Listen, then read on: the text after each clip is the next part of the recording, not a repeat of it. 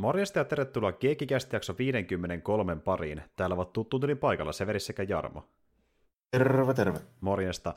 Täällä ollaan jälleen Geekikästin merkeissä, mikä meinaa sitä, että meillä on jälleen täällä leffa-aihe käsittelyssä. Ja meidän viime Geekikästissä käsiteltiin tosiaan paria elokuvaa kasarilta, tämmöisiä kulttiteoksia, Maista Universia ja Saiporkia, jotka on kummankin tämmöisiä hyvin omintakeisia teoksia, mistä moni varmaan edes tiedäkään kauhean paljon, jos kiinnostaa kannattaa kuunnella, kun taas tämän jakson aiheena on elokuva, mistä kaikki tietää tällä hetkellä, koska kyseessä on MCU-elokuva.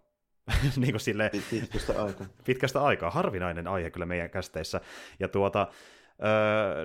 viimeksi kun me puhuttiin MCU-leffasta, niin se oli tuo No Way Home, eli 3. Spider-Man-elokuva tuossa vuoden alkupuolella, ja sen jälkeen puhuttiin sitten sarjojen osalta Moon Knightista, ja nyt on taas leffa käsittelyssä, ja tämä leffa onkin tällä kertaa Thorin seikkailu, eli tämä Waititin viimeisin elokuva nimeltään Thor: Love and Thunder, rakkautta ja ukkosta. Ja kieltämättä kumpaakin oli leffassa mukana, että niin kuin titteri pitää paikkansa. Ja tämä on nyt 4. Thor-leffa MCUssa, ja jos en väärin muista, niin 29. MCU-elokuva itsessään. Niitä on ollut muutama tässä vuosien saatossa. Oh, kylläpä se on luikahtanut aika monta.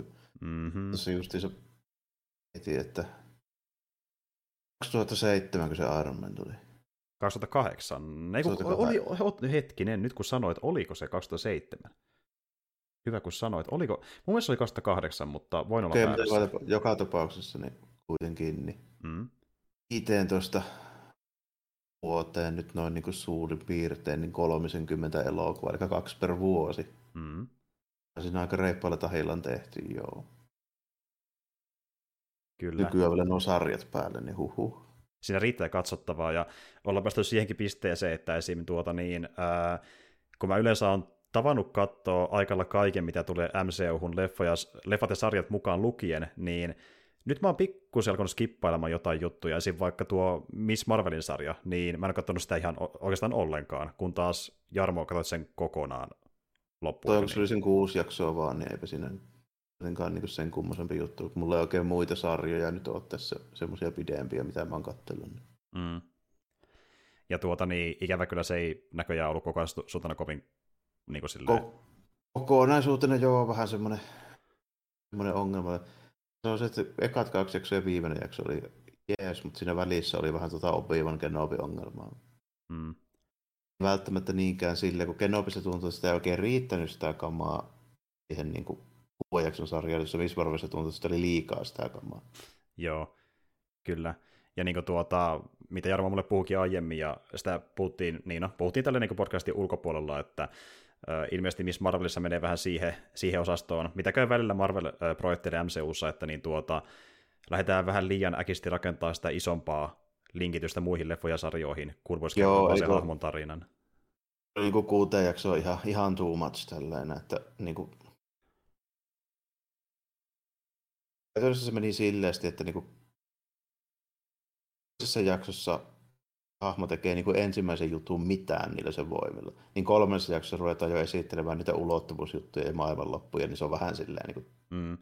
Ja sitten alkaa miettimään silleen, että hetkinen, eikö tässä hahmon ekassa MCU-tarinassa ollut 6 jaksoa?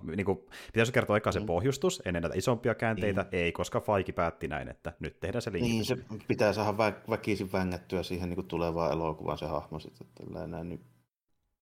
Tähän se nyt vähän vaikutti, että tuossa tietysti varmaan vähän oli sitäkin, että tuntuu ainakin siltä, että siinä meni tosi paljon paukkuja siihen ekaan jaksoon, siis puhutaan visuaalisella puolella.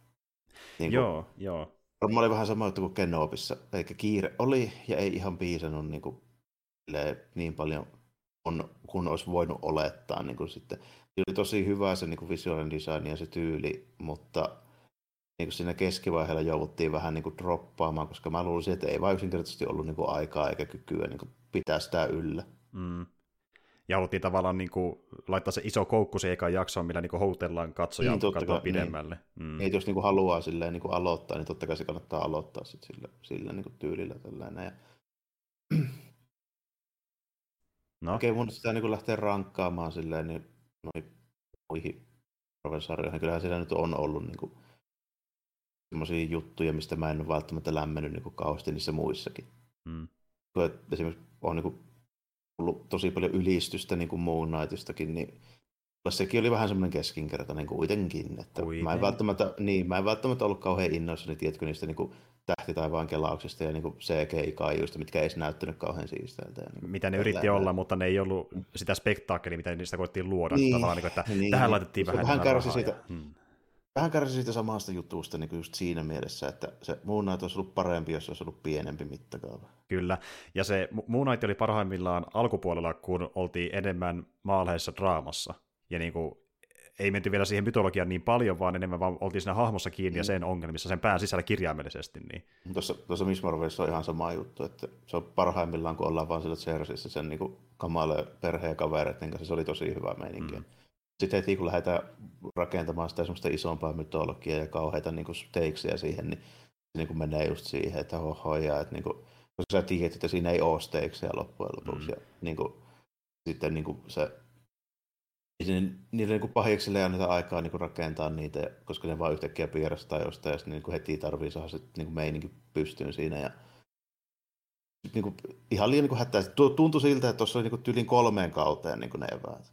Joo, tästä puhuttiinkin aiemmin, niin kuin tavallaan olisi pärjätty sillä tarinalinjalla, mikä olisi voinut lähteä ekosteoksesta liikenteessä, eli pienempi muotoista just kadulla tapahtuvaa opettelua sillä meiningillä. Se eka niin kausi olisi saanut riittää ihan sekin, ja jos riittänyt pahikseksi, siis joka tässä nyt tavallaan sit loppukädessä olikin siinä viimeisessä jaksossa, niin ihan se Damage Control vaan, eli ne tyypit, jotka jahtaa niitä supervoimatyyppejä tällainen, mikä näkyy tuossa Hawkeissa vähän. Yrittelyä. Niin, eli ne tyypit vaan, niin ne olisi riittänyt ihan hyvin siihen. Ja sitten niin silleen, että olisi antanut se kamala vaikka napata se koskejan tennorivarka ja jonkun, tiedätkö, ero, niin kuin, se saakin se kepukopi jonkun ryöstäjän vaikka sieltä niin ennemmin napata kiinni, ennen kuin ruvetaan oikeasti jotain niin kuin, toinen ulottuvuus tuhoaa tämän meidän ulottuvuuden tässä nyt kohta, niin tyyppisiin niin hommiin, että joo, vähän niin kuin oli se on sille hahmolle ja noin pian, niin ihan liian niin kuin semmoinen korkealentoinen, ihan tarpeeton silleen, että se ne ei niin kuin mitään pointtia, ihan samalla kuin siinä Moon Knightissakin tällainen, että niin kuin ymmärrä, miksi se halutaan tehdä, koska ollaan nähty niin monesti jo näitä tämmöisiä niin kuin kaikkea juttuja, niin kuin siis ylipäätään Marvel-hommissa, että meillä on näitä ulottuvuuksia, tämmöisiä avaruusmöllejä ja galaksit räjähtää ja koko ajan niin kuin hirveät steiksit, niin sitten jos yhtäkkiä ei olekaan, niin sitten se niin kuin automaattisesti tuntuu siltä, että tämä nyt on vähän tämmöinen B-luokan juttu tällainen, koska tässä ei ole nyt heti näitä näin. Mutta kuinka kauan sä voit loppujen lopuksi niin kuin tavallaan silleen, niin kuin, miten paljon sä voit tehdä sitä power creepia ja miten paljon sä voit niin kuin tavallaan koko ajan niin kuin nostaa niitä niin kuin ja kuinka paljon saavat loppuksi panostaa siihen ennen kuin siinäkin tulee sitten semmoinen, että no mitä väliä tällä on, kun joka viikko maailma tuhoutuu tällainen. Nimenomaan.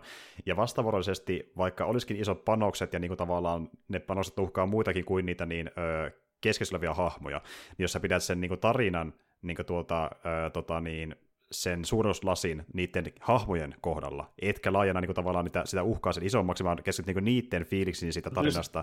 Kyllä se niin, tuossa tavallaan niin piettiinkin, että siitä koko, siis tuossa niin Miss Marvelissa siitä, että koko maailma tuhoutuu, niin tiesi ehkä 10 tyyppiä. Joo, okei, joo. Mutta ei se tuhoudu, ja miksi se piti olla niin siitä kyse? Että se ei olisi tarvinnut olla, ei ton hahmon kohdalla. Ja just kyse on myöskin siitä tavalla, että niin, kelle hahmoille sopii paremmin niin kuin ne isommat panokset. Nimenomaan niin kuin näin tälleen se. Kun tuommoinen juttu on ihan niin kuin omia jossain Eternalsissa justiin. Ne tyypit niin kuin koko ajan tekee tuommoista ja ne niin kuin pyörii semmoisissa niin kuin jutuissa, että ne hahmot ne niin kuin vaikuttaa semmoisella mittakaavalla, että joo, totta kai. Niin kuin, joku Miss Marvel, niin eihän nyt saakin, ei sen tarvitsisi nyt olla tommoinen, eikä se tarvitsisi Moon Knightinkaan olla tollainen. Ja, niin kuin, ja sitten ylipäätään niin kuin just toi MCU, vaikka siis ihan Avengerskin. On mun mielestä 2 hahmoa, joiden tarvitsisi niin diilata tuollaisten juttujen kanssa. Gorr ja Captain Marvel. Kenenkään muu ei mun mielestä tarvitsisi. Niin siis kaikki muut on sen verran tavallaan niin sanotaanko maanläheisemmän meiningin tyyppejä, että mun puolesta sillä ei olisi väliä, vaikka ne koskaan tapaa yhtään avaruusmölliä. Kyllä, ja tämän takia tuon tason panokset toimii draaman osalta keskivertoa paremmin Love and Thunderissa, koska ne sopii paremmin Thorin hahmolle ja sen maailmalle, missä se seikkailee. Ja mutta joo, tämä leffa itsessään, niin tämä oli mulle muutenkin semmoinen niin tavallaan, varsinkin nyt tässä nelosvaiheessa, niin keskiverto on parempi MCU-leffa. Että tämä ei ollut ihan niin kädenlämpöinen. Tässä oli niin kuin ehkä enemmän niitä hyviä kuin huonoja juttuja. Ja jälleen kerran vähän niin kuin Multiverse of Madnessissa, niin näki, että se oli sen ohjaajan tekijä, ja tuntui sen ohjaajan näköiseltä, ja se on niin kuin mulle positiivinen asia. Paljon sitä oli. Mä en välttämättä tiedä niin kuin näköinen, mutta ainakin käsikirjoituksen puolella. Niin, no joo, enemmän niin se tuntuu tavallaan, se on ihan tekijältä sen tarinan osalta ja tunnelman osalta. Enemmän tämä niin tuntuu Waititin leffalta kuin näytti Waititin leffalta, sanotaanko näin. Joo, kyllä. Joo, jos oikeasti miettii niin tavallaan sitä, niitä efektejä, sitä skaalaa ja muuta, niin eihän se nyt tietenkään tommosia ole tehnyt Marvelin ulkopuolella, mutta niin tavallaan se, niin, mitä se, itse asiassa tämä jopa tuntuu enemmän Waititin leffalta kuin Ragnarokki sen tarinan osalta, ja mitä tunnelmaa siinä haettiin. Ehkä vähän jo sille, jos niin ajattelee sitä, että miten ne hahmot oli kirjoitettu, joo, että niin kuin kuitenkin tyypillistä tehdä sillä, että siinä on paljon sitä vitsihuumoria, mutta sitten se vitsihuumori niin kuin takana, niin siellä on sitten yleensä vähän jotain fiksumpaakin niin kuin mukana. Että se, niin kuin, esimerkiksi George Rabbit vaikka on semmoinen, että se niin kuin aluksi vaikuttaa, että aha, kylläpä se on hauskaa läpyskää, mutta sitten loppujen lopuksi siinä on vähän enemmänkin, sitten, kun se pääsee niin kuin etenemään se homma. Että niin kuin Waititin tuo niin kuin huumori ainakin niissä noissa kahdessa esimerkissä, niin kuin just tässä ja sitten tuossa George Rabbitissa, niin se niin kuin ja on sitä niin tilannekomiikkaa ja siinä on niitä toistuvia vitsejä ja niin tälleen, mutta sitten kuitenkin niin loppujen lopuksi jää semmoinen fiilis, että tässä nyt oli kuitenkin silti ehkä vähän enemmän niin ajatusta, mitä olisi voinut aluksi luulla. Niin. Tässä oli vähän samoja elementtejä, kun taas niin Ragnarok oli ihan puhasta semmoista niin hauskuutushommaa koko ajan. Joo, siinä ei ollut niin paljon. Koska siinä oli niin kuin, se johtuu paljon mun mielestä varmaan sitten pahiksestakin. Että, siitä, millä tyylillä se pahis oli esitetty, koska tässä se Gorr, niin sehän oli tosi semmoinen niin traaginen, niin peili vetää sitä silleen, niin oikein sydäntä riipaisevalla tyylillä siinä hyvin paljonkin tälleen. Näin kun taas sitten niin tuossa Ragnarokissa niin Hellaan, niin sehän oli Kassarin niin semmoinen one-linereita laittava semmoinen niin huumor-kevennys pahis kuitenkin aika pitkälti. Aika pitkälti, hyvin melodramaattinen, ja se on niin sen pointti, että se on vaan niin melodramaattinen, ja sen takia huvittava myös. Et, niin kuin, kun taas tässä oli se melodramaattinen, mutta siinä ei ollut niin paljon huvitusta, koska sen motiivit oli aika paljon ankeammat. Joo, ja kyllä, eli niin Love and Thunder ylipäätään se alkaa Gorrilla koko elokuva. Ei me poistetaan sen niin tarina ennen kuin mennään syvemmälle tähän Thorin meininkiin myöskään. Mutta siitä puheen ollen voisi kerrankin läpi tämän. Laita vaikka se niin mä kerron sitten mun niin alkufiilikset tästä heti, kun mä olin kattonut sen. Niin ne vähän tässä muuttui, kun mä kerkisin miettiä sitä enemmän. Okei, mukava kuulla sitten. Ja mutta joo, tältä kuulostaa Thor Love and Thunderin tarina. Gorr ja hänen tyttärensä joutuvat selviytymään lähes kokonaan aavikoksi muuttuneella planeetalla, jossa he palvovat jumalansa Rapua. Tyttärensä kuoltua ja Rapun paljastuttua hyvin välinpitämättömäksi palvojensa menettämistä kohtaan, Gorr ottaa Rapun tappamalta olennolta nekromiekan ja tappaa sillä Rapun, vannoen sen jälkeen surmaavansa maailmankaikkeuden kaikki jumalat. Sillä välin Thor ja Guardians of the Galaxy vaeltavat eri puolilla galaksia. Thor kuitenkin erkaantuu Guardiansista saatuaan hätäsignaalin toisen kätensä menettäneeltä Sifiltä, joka kertoo Gorrin sarjamurhaavan jumalia ja varoittaa tämän seuraavan määränpään olevan uusi Asgard. Vähän tämän jälkeen paljastuu, että maassa oleleva Jane Foster on sairastunut terminaalivaiheessa olevaan syöpään. Luettuaan Mjölnirin parantamista voimista hän päättää matkustaa uuteen Asgardiin. Siellä Mjölnir tunnustaa Fosterin arvoisekseen ja antaa tälle ukkosen voimat. Thor saapuu juuri viime hetkellä taistelemaan Gorria ja tämän hallitsemia varjopetoja vastaan, jotka ovat hyökänneet uuteen Asgardiin. Foster saapuu myös paikalle ja Thor yllättyy tämän uusista voimista.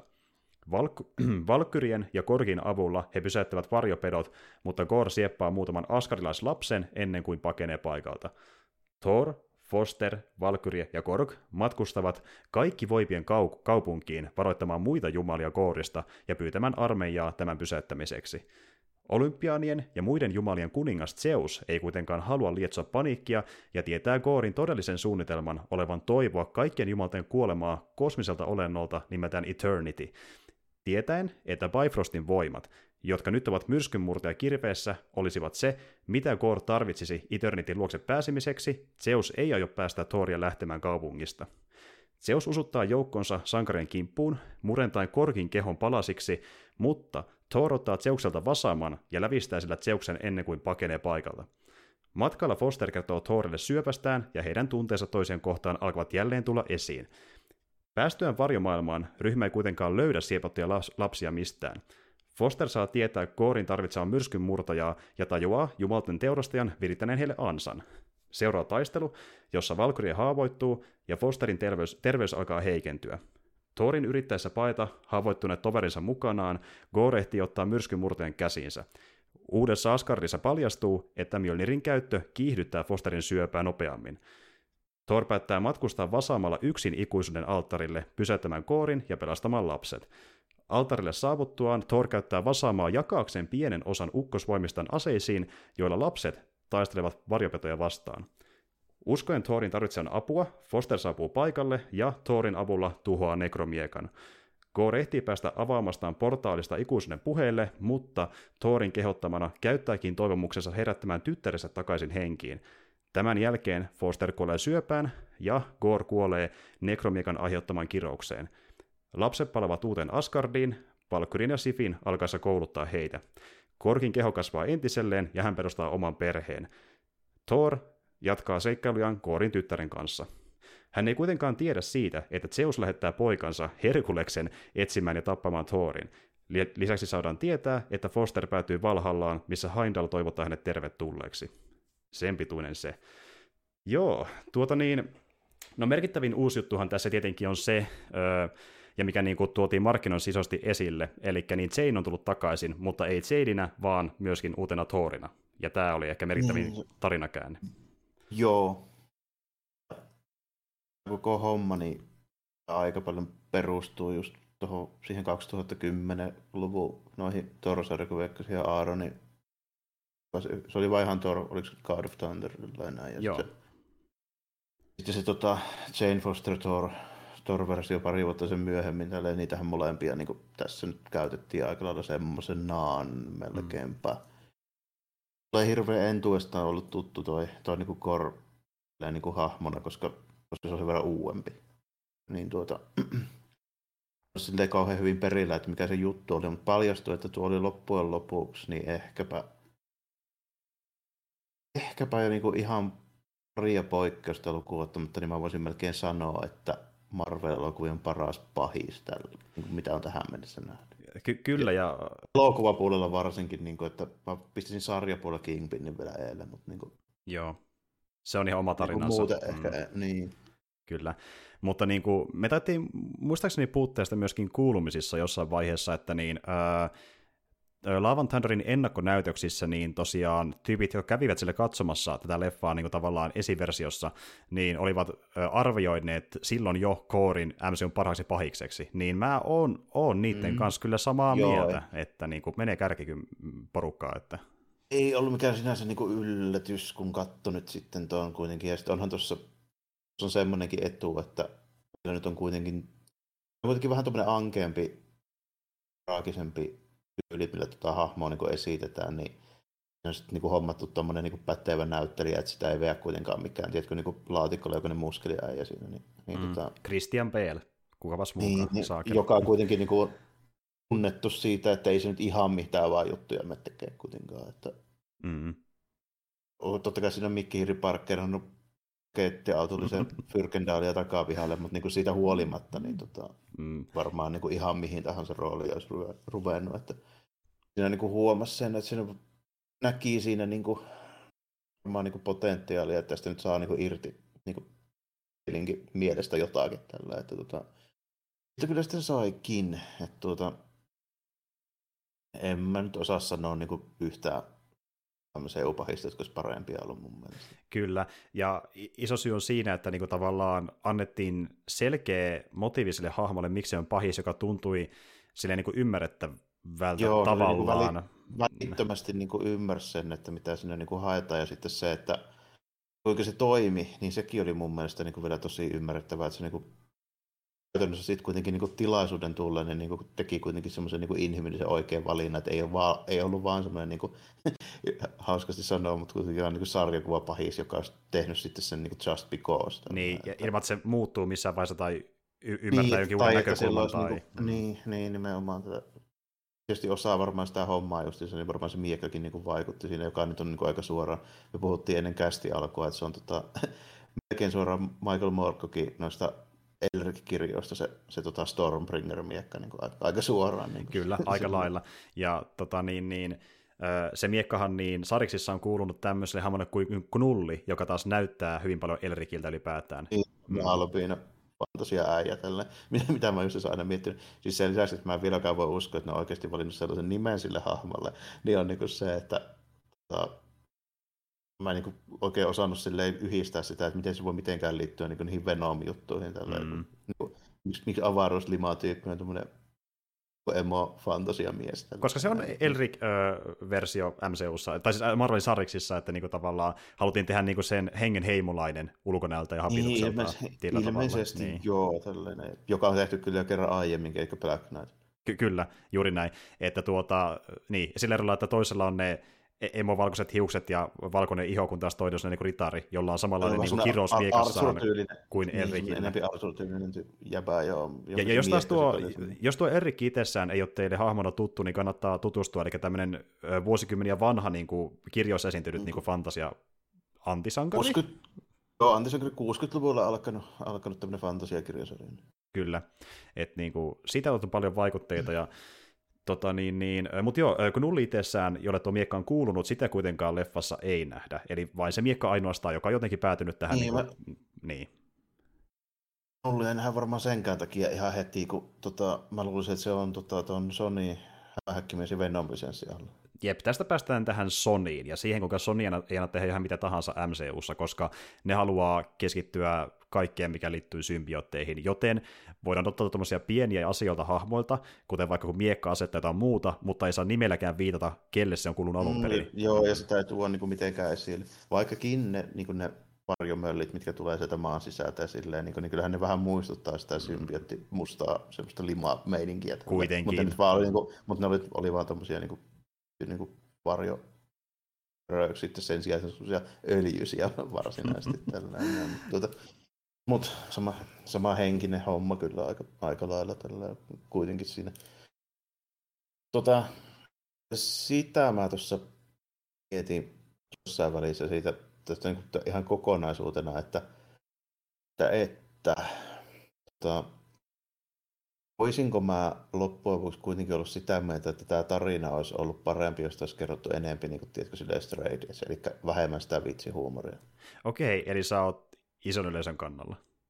Mutta mä oon vähän kahden vaiheella sen suhteen, mä en ole varma siitä. Johtuu lähinnä siitä, koska tämä elokuvan paras hahmo oli se Gorr, jolle se olisi ehkä niinku tehnyt enempi palveluksia, jos tämä olisi ollut vakavampi. Mm.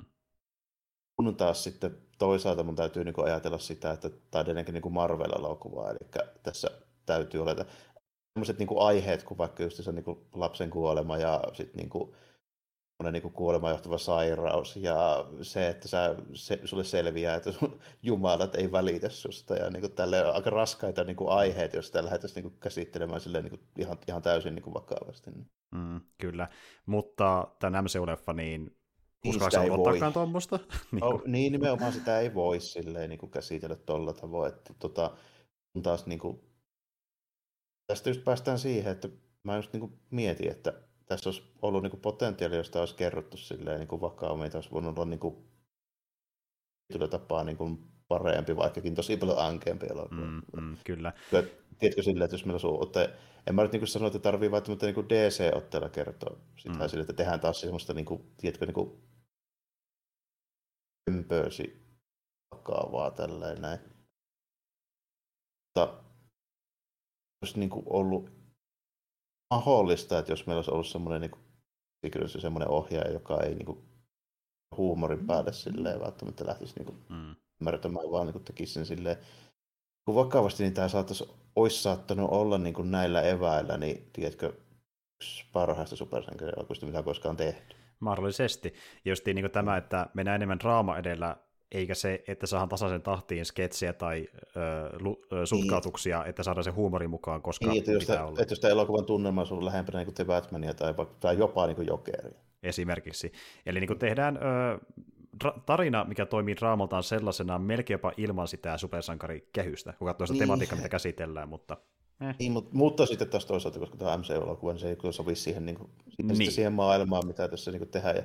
Ja lisäksi niin siitä olisi tarvinnut tehdä jotain muitakin ehkä muutoksia, että mä en ole oikein vakuuttunut, että olisiko Hemsworthilla ollut eväitä siihen elokuvaan. Niin. Enää mitään mä ajattelen. Sillä on eväitä tuommoiseen Big Trouble in Little China-meininkiin, mutta... Niin. Mutta ei välttämättä just vaikkapa Joaquin Phoenixin eväitä. Ei välttämättä. Et en tiedä, riittääkö siihen sekään, että on ohjaaja, joka osaa ohjata semmoista elokuvaa. Se, että ei välttämättä, koska se olisi niin vaativa sitten, että mä luulisin, että siinä olisi Hemsworthin draama eväät olisi syöty aika nopeasti. Se ei kuitenkaan Joaquin Phoenix, että hyvin erilainen näyttelijä. Niin, eikä Pattinson, Ei, justiin näin. Ja tämähän on iso syy siihen, että minkä takia porukka on tätä leffaa myöskin haukkunut paljon. Se on MCU-leffa, se tekee tiliä ja voittoa valtavasti joka tapauksessa, mutta huvittavaa kyllä kävi semmoinen juttu, että osittain varmaan Gorrin takia, mutta joka tapauksessa niin tyypit, jotka ovat kehuneet paljon Ragnarokia ja pitäneet sitä yhtenä MCUn parhaimpana elokuvana, saavat nyt samanlaista materiaalia ja nyt se onkin liikaa sitä samanlaista huumoria ja vitsin heittelyä. Niin, ehkä se kontrasti just nimenomaan on siinä. Tälleen mä mietin just kanssa sitä, että se tunnelma vähän heittelehtii kohtauksesta toiseen tosi paljon, niin se siinä ehkä vaikuttaa. Että kun se raastaa niin jokaisen kohtauksen, missä se on. Kyllä. Ja sitten just tätä tämmöistä vakavampaa hommaa, sitä Janen casea ja sitä kuitenkin aina sitten edeltää ja sen jälkeen sitten tulee, tiedätkö, joku pöliä huumoripläjäystä, että meillä joku kivinen naama kertoo jotain juttuja tai sitten meillä tulee Russell Crowe ja sieltä mahalla sieltä ouvolla kreikkalaisaksentilla kertomaan hienoja juttuja siihen. Niin aina vähän tiedätkö, että siinä tuli väkisin mieleen vähän sille, että arvioidaanko tässä näitä hahmoja, näiden potentiaalia. No niin, ja on tehty se päätös, että ei lähetäkään tekemään niitä missään vaiheessa suurinta osaa vakavasti ja otettavasti, vaan enemmänkin mennään just se komedia edellä. Ja yritetään Waititin tyyliin tuoda sinne loppuun semmoinen dramaattinen huipennus. Joo, mutta mä haluan tässä sanoa sen verran, että tämä on hyvin samantyylinen tarinan rakenteeltaan Jojo Rabbitiin verrattuna. Eli elokuva, mikä alkaa kevyesti vitsihuumorilla, tuntuu, että täytyy olemaan tämmöistä lähes tulkoon, eipä olekaan, se menee lopussa dramaattisemmaksi. Tämä yritti tehdä samaa asiaa, mutta ei yhtä hienovaraisesti ja kömpelömmin vaihtelee sitä tunnelmaa ees takaisin, missä voi olla hyvä yleensä, niin. Mutta nyt sitä ei tuntunut olevan ihan mukana samalla tavalla. Se johtuu siitä, varmaan siitä aiheestakin vähän sen että se on helpompi tehdä Jojo Rabbitissä, se, että se tuntuu samalta kuin tässä näin. Sanoisin, että siinä osittain onnistuttiin kuitenkin, että siinä saatiin sitten se tuntumaan se aivan vähän aidommalta siellä loppupuolella. Ei tämä epäonnistunut mun mielestä siinä kuitenkaan, ainakaan täysin. Että, siksi mä voinkin tästä sanoa, että kokonaisuutena tästä kuitenkin positiivisesti. Mä sanoin, että mä olen jopa positiivisesti yllättynyt vähän sen, koska odotin, että me saadaan toinen Ragnarok, mutta onneksi ei saatu kuitenkaan. Joo, että tämä tuntui paljon Ragnarokilta, mutta se oli myös juttuja, mitä ei ollut Ragnarokissa. Kyllä, ja se on vähän semmoinen elokuva, että se on tarpeeton tehdä toista kertaa. Ja itse asiassa Waititi oli ihan samaa mieltä, ja hän sanoikin, että yksi pääsyystä, miksi hän tekisi ylipäätään toisen Thor-elokuvan, että se olisi vähän erilainen, eikä vaan kopio aiemmasta. Että se on tosiaan motivaatio tehdä ylipäätään lisää näitä. Ja tosiaan hänen sopimuksensa aikanaan kattoi ainoastaan vain Ragnarokin, ja hän ajatteli, että hän tekee vaan se ja lähtee pois Marvel Studiosilta, kunnes Vaisi soittaa, että 4. leffa on tulossa. Ja hänellä kuulemma oli tosi kova paineet siitä, että mitä mä teen ylipäätään, että teekö mä saman leffan, miten mä teen siitä yhtään paremmin, jos on samanlainen, että mitä mä...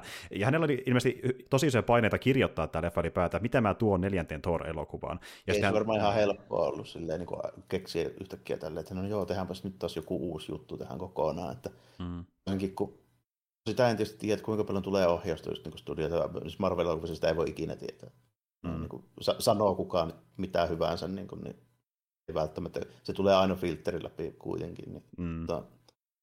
Tämä ei voi tietää sille, että kuinka paljon niillä oli tarinarunkoja, vaikka esimerkiksi sieltä, että Feige sanoi, että okei, nämä jutut pitää tapahtua. Kyllä. Se tiedetään ainakin, että Waititi pääsi nyt kirjoittamaan enemmän kuin aiemmin, koska Ragnarokia lähti siitä käyntiin, että niin käsikirjoitus oli jo olemassa, kun hän tuli mukaan siihen elokuvaan, ja periaatteessa hän lisäsi huumoria vähän enemmän siihen jo valmiiksi olemassa olevaan käsikirjoitukseen, ja sitten vielä ohjauksen läpi filtteröi sen. Mä niin epäilin sitä, että se, niin se Ragnarokin tapahtumat niin tuntuu just siltä, että mä voisin olettaakin, mitä tapahtuu, koska se on aika lailla vaan niin mukailma tuosta Walter Simonsonin torista ja siitä suuruushommasta. Sitten taas just miltä se näyttää ja kuulostaa, niin se on niin kuin Waititi päätti tehdä sitä kassarimusaa-videolta. Juuri näin, kyllä. Ja sama osasta mennään tässäkin elokuvassa sillä erolla, että tällä kertaa Waititi oli alusta asti mukana käsikirjoittamassa, ja siis tämä tuntuikin mun mielestä enemmän Waititi elokuvaa. Rakenteeltaan ja sitten niin tyyliltään jo tuntuu enemmän tällainen, niin just vaikka just niin sanoit, niin tämä tuntuu George Robertilta aika paljon, kun taas niin kuin, varmasti tarkoituksellisestikin, mutta mä sanoisin melkein, että toi Ragnarok tuntui Manovarin musaa-videolta. Aika pitkälti, kyllä. Ja ylipäätään musiikkia, kasaria, musiikkivideot ja jopa kasarin levyn kannet ja kaikki tämmöinen niin kasarin musiikkimeininki on ollut tässä tosi isona vaikutteena ulkonäöltään ja tunnelmaltaan ja musiikiltaan kirjallisestikin. Niin, Lavatonterissa on melkein enemmän vielä yssääri, kun tässä on kuitenkin Guns N' Roses. No sitäkin myös, kyllä, joo. Oh, niin mutta. Se oli vähän, niin jo, nyt tuli mieleen, kun puhuttiin just tuosta nimenomaan tuosta tunnelman vaihtelusta, niin kyllä tosi jännä mitenkä, niin kuin, ja siitä, että miten niitä hahmoja kohdellaan. Kyllä tosi jännä, minkälaisena tuo Zeus esitettiin tässä. Mä niin kuin ymmärrän sen, mitä sillä haettiin, mutta niin kuin, se oli ehkä semmoinen, mitä mä mietin, että nyt mennään ehkä vähän liian pitkälle. Siis mä oon samaa mieltä, että niinku se on outoa sanoa näin. Mä oon tykännyt monesti niin Waitin leffoissa siitä, kun se tuo tämmöisiä vähän omintakeisia, jopa vähän yllättäviä, erikoisia, kommerisia tilanteita, mutta ne on yleensä loppupeleissä niissä on selkeä raja, mihin asti ne menee, kunnes mennään taas siihen dramaattisempaan materiaaliin. Kun taas tässä tuli vähän sellainen fiilis, että pääskö Waitin jopa vähän liiankin pitkälle joissain vitseissä, niin kuin, että vedettiinkö vähän liian pitkälle? Joo, ja sitten siis hyvin tyypillistä, siis en mä niin välttämättä silleen ajattele sitä, että tarvitsisi niin kauheasti rajoittaa siis pelkästään sen takia, että ei haluta tehdä jotain juttua. Mä ajattelen lähinnä sen silleen, että pystyi tekemään niitä juttuja sen takia, koska se käsitteli, se on tehnyt yksittäisiä leffoja ja aiheista, millä ei mitään merkitystä, miten niitä hahmoja käsitellään siis loppujen lopuksi, muuta kuin siinä yksittäisessä tarinassa. Nyt tehdään kuitenkin siis koko tätä shittiä, joka on tarkoitus jatkaa ikuisesti, ja näiden hahmojen, niin näiden kuuluisi kuitenkin olla ilmeisesti niitä hahmoja, joita nyt tässä halutaan esittää, eli niitä Marvelin hahmoja. Kyllä. Se tuntuu aika erikoiselta, että yhtäkkiä. Tietysti se on vähän samaa kuin nyt Fantastic Fourissa yhtäkkiä Reed Richards olisikin tällainen, tiedätkö, kärrö esittää sitä Ace Ventura-tyylillä. Joo, kyllä. Ja sitten se on vielä semmoinen ekalla kerralla, mutta se muuttuu seuraavassa arvotelussa erilaiseksi, ja se on sama hahmo kuitenkin edelleen samalla näyttelijällä. Niin, tai nyt ei tiedä mitään odottaa tällä enää. Jos meillä vielä joskus nähdään noita muita tyyppejä, noita Olympuksen japia, Asgardista lisäksi tälleen, niin se on sitten lopullisesti tuo tommonen pöysi ääliö, joka ei ymmärrä yhtään mitään mistä. Se on en käsitä oikein sitä valintaa siis silleen, että jos mä olisin faiki, niin mä en ehkä olisi antanut tuommoinen läpi. Niin, se on ihan totta, että tulikin oikein sellainen fiilis tavallaan, että koska Ragnarok oli menestys, niin katsottiin vähän enemmän läpi sormien jotain sketsejä. Kyllä. Kyllä se oli paikkoja hauska, en mä sitä sano tällainen. Se oli siis hyvin ennen juttu, ja sitten se, toki se oli vähän tarpeettoman pitkä se kohtaus, missä se kikkailee siellä ja mutta mä oletan, että se oikeutettiin sillä, koska ne todennäköisesti maksaa Russell Crowelle niin paljon tällainen. Me haluttiin ottaa kaikki irti sitten siitä. Niin. Kyllä. Vähän siitä se tuntui, mutta mä en varsinaisesti siitä ole, että lähtisi jupisemaan, etteikö se olisi ollut hauska. Jos mä ajattelin sitä vaan nyt tässä, että tämä kohtaus nyt vaan tässä yksittäisjutussa, se oli hauskaa toivoa. Sitten mä en oikein näe sille, miten me voidaan hahmoa käyttää enää kauheasti. Näinhän se on. Itse asiassa tähän liittyen sen hahmon piti, tai Waititi itse halusi tehdä aluksi tuosta hahmosta pikkusen vakavammin otettavan, Waititi itse, kun taas Grovin ehdotus oli se, että tehdään sitä huvittavampi, koska hän halusi vetää tämmöisen niin tavallaan helpon hassutteluroolin. Se oli niin hänen visionsa jopa itsellä.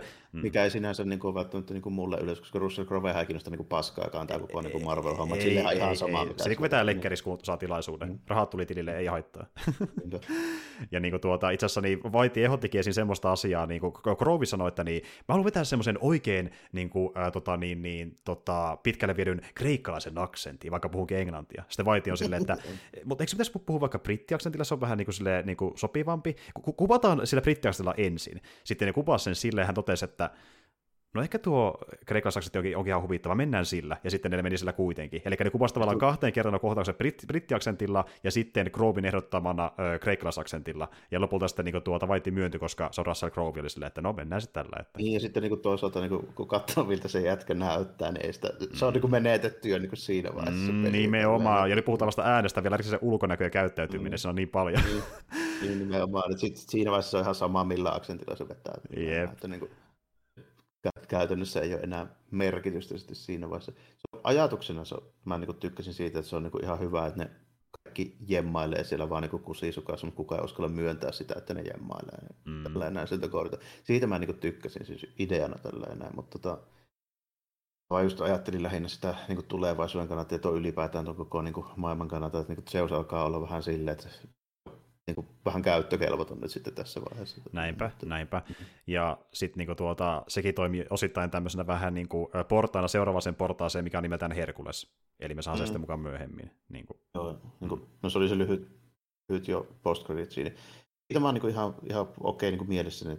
Herkules on ihan jees, se niin toimii tuossa niin kuin, siis ylipäätään niin Avengers-meiningissä, niin mun mielestä hyvin se hahmo, koska se on sopiva niin voimilta ja siltä tyyliltä, ja sitten se on just sellainen, joka täyttää semmoisen tilan, mitä niin kukaan muu ei oikein täyttänyt, siis sarjakuvapuolella. Mutta nyt meillä on vähän niin ongelma, kun Thor täyttää vähän niin sen tilan, koska Thor on se vitsihuumorimies myöskin, mitä se ei niin ennen ollut yhtään. Nimenomaan. Ja nyt sitten Herkuleksen pitää varmaan olla semmoinen yrmykaavampi tyyppi, kun se ei, sitä on niin koskaan ollut yleensä aiemmin.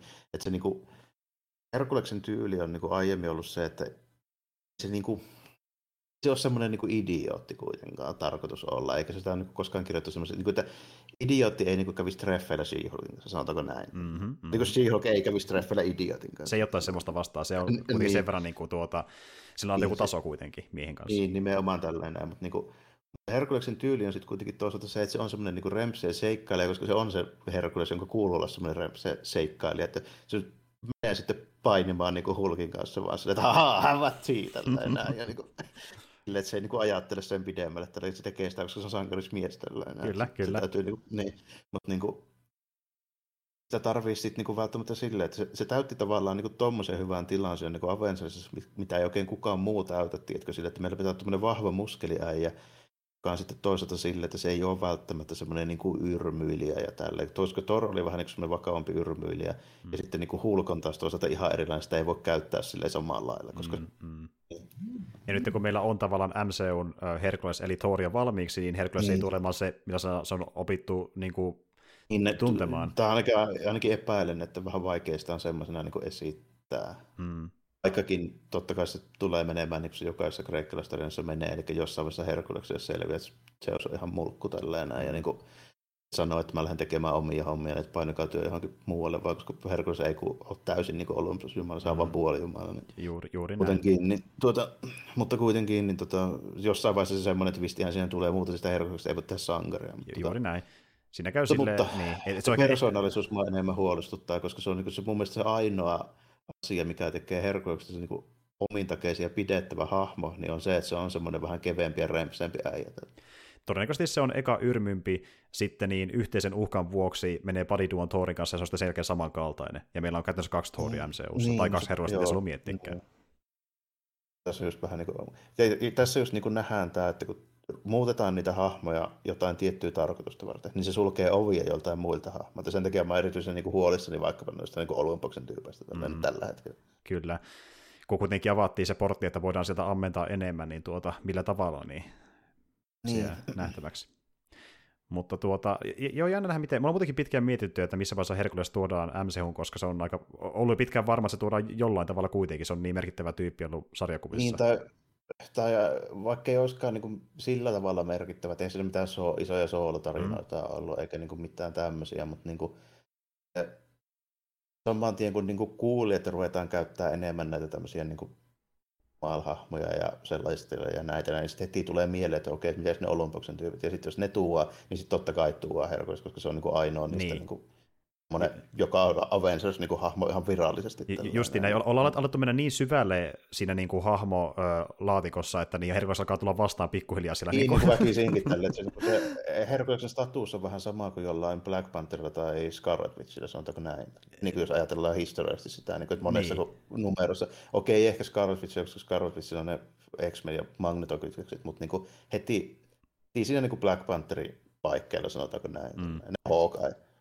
Jep. Justiin näin, niin se oli vaan niin ajan kysymys jo tässä vaiheessa MCU:ta, ja nyt se tapahtui.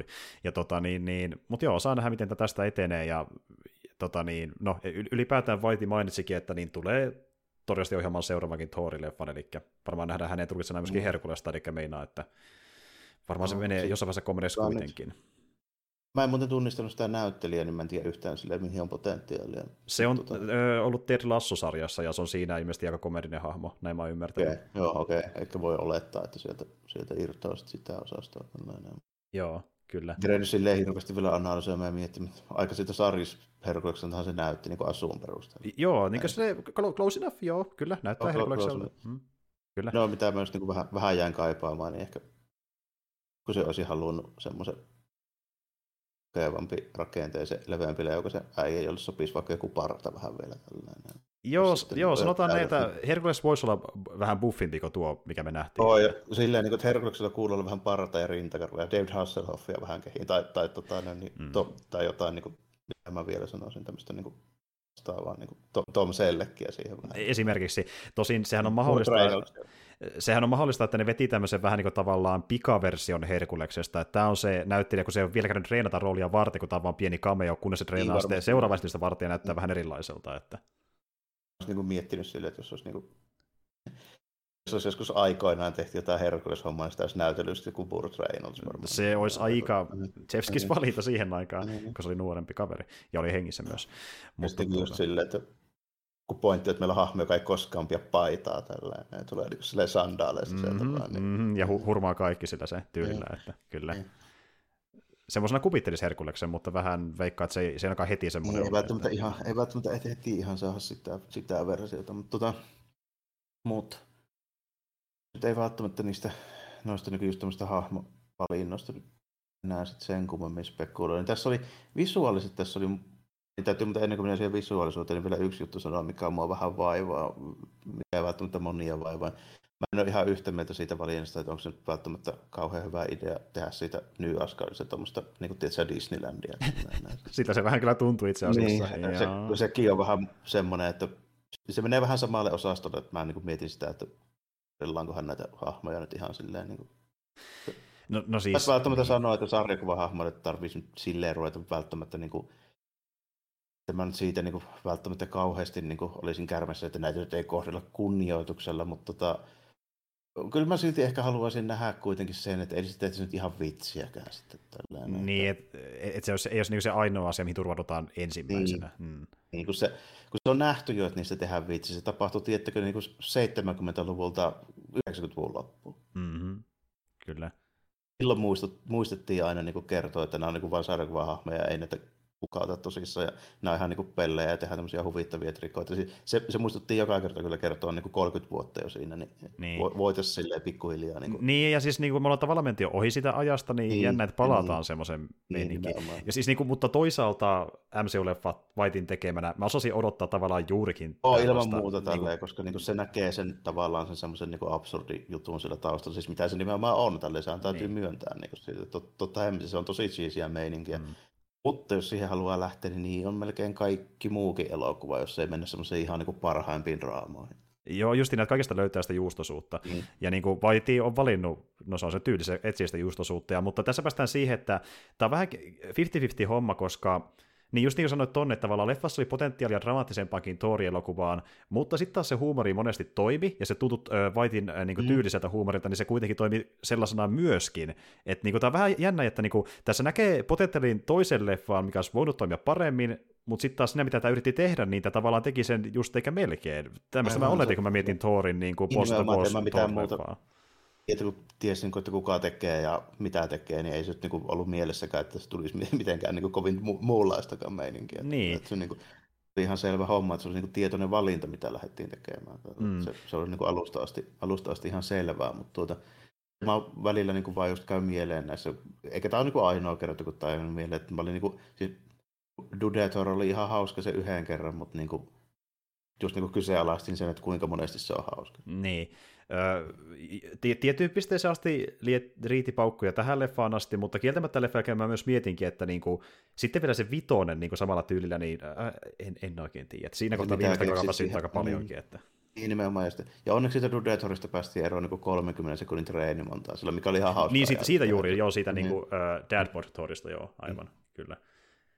Se hoidettiin silleen alta pois, koska se oli jo liikaa, jos sitä olisi ruvettu venyttää vielä tähän näin jollain tavalla sitten. Ja tässä päästään siihen, kun me ollaan puhuttu tästä, kun tämä tuntuu tosi paljon Vaiti-leffalta, niin mä sanoin Jarmolle aiemmin siitä, että tuntuu, että tällä kertaa melkein ainoa asia, mitä niin Faitsi vaati Vaitilta, oli se, että niin treenaa se vatsa pois. Muuten tee mitä haluat. Että... Mutta siis ja muutenkin tämä leffa on siinä kiva MCU-leffa, mistä kaikki ei tykkää, mutta mä tavallaan tykkäsin, kun mä sitä monesti nipottanut, että kun sitä ei tapahdu usein, että leffa tuntuu seisomaan yllättävän paljon omilla jaloillaan.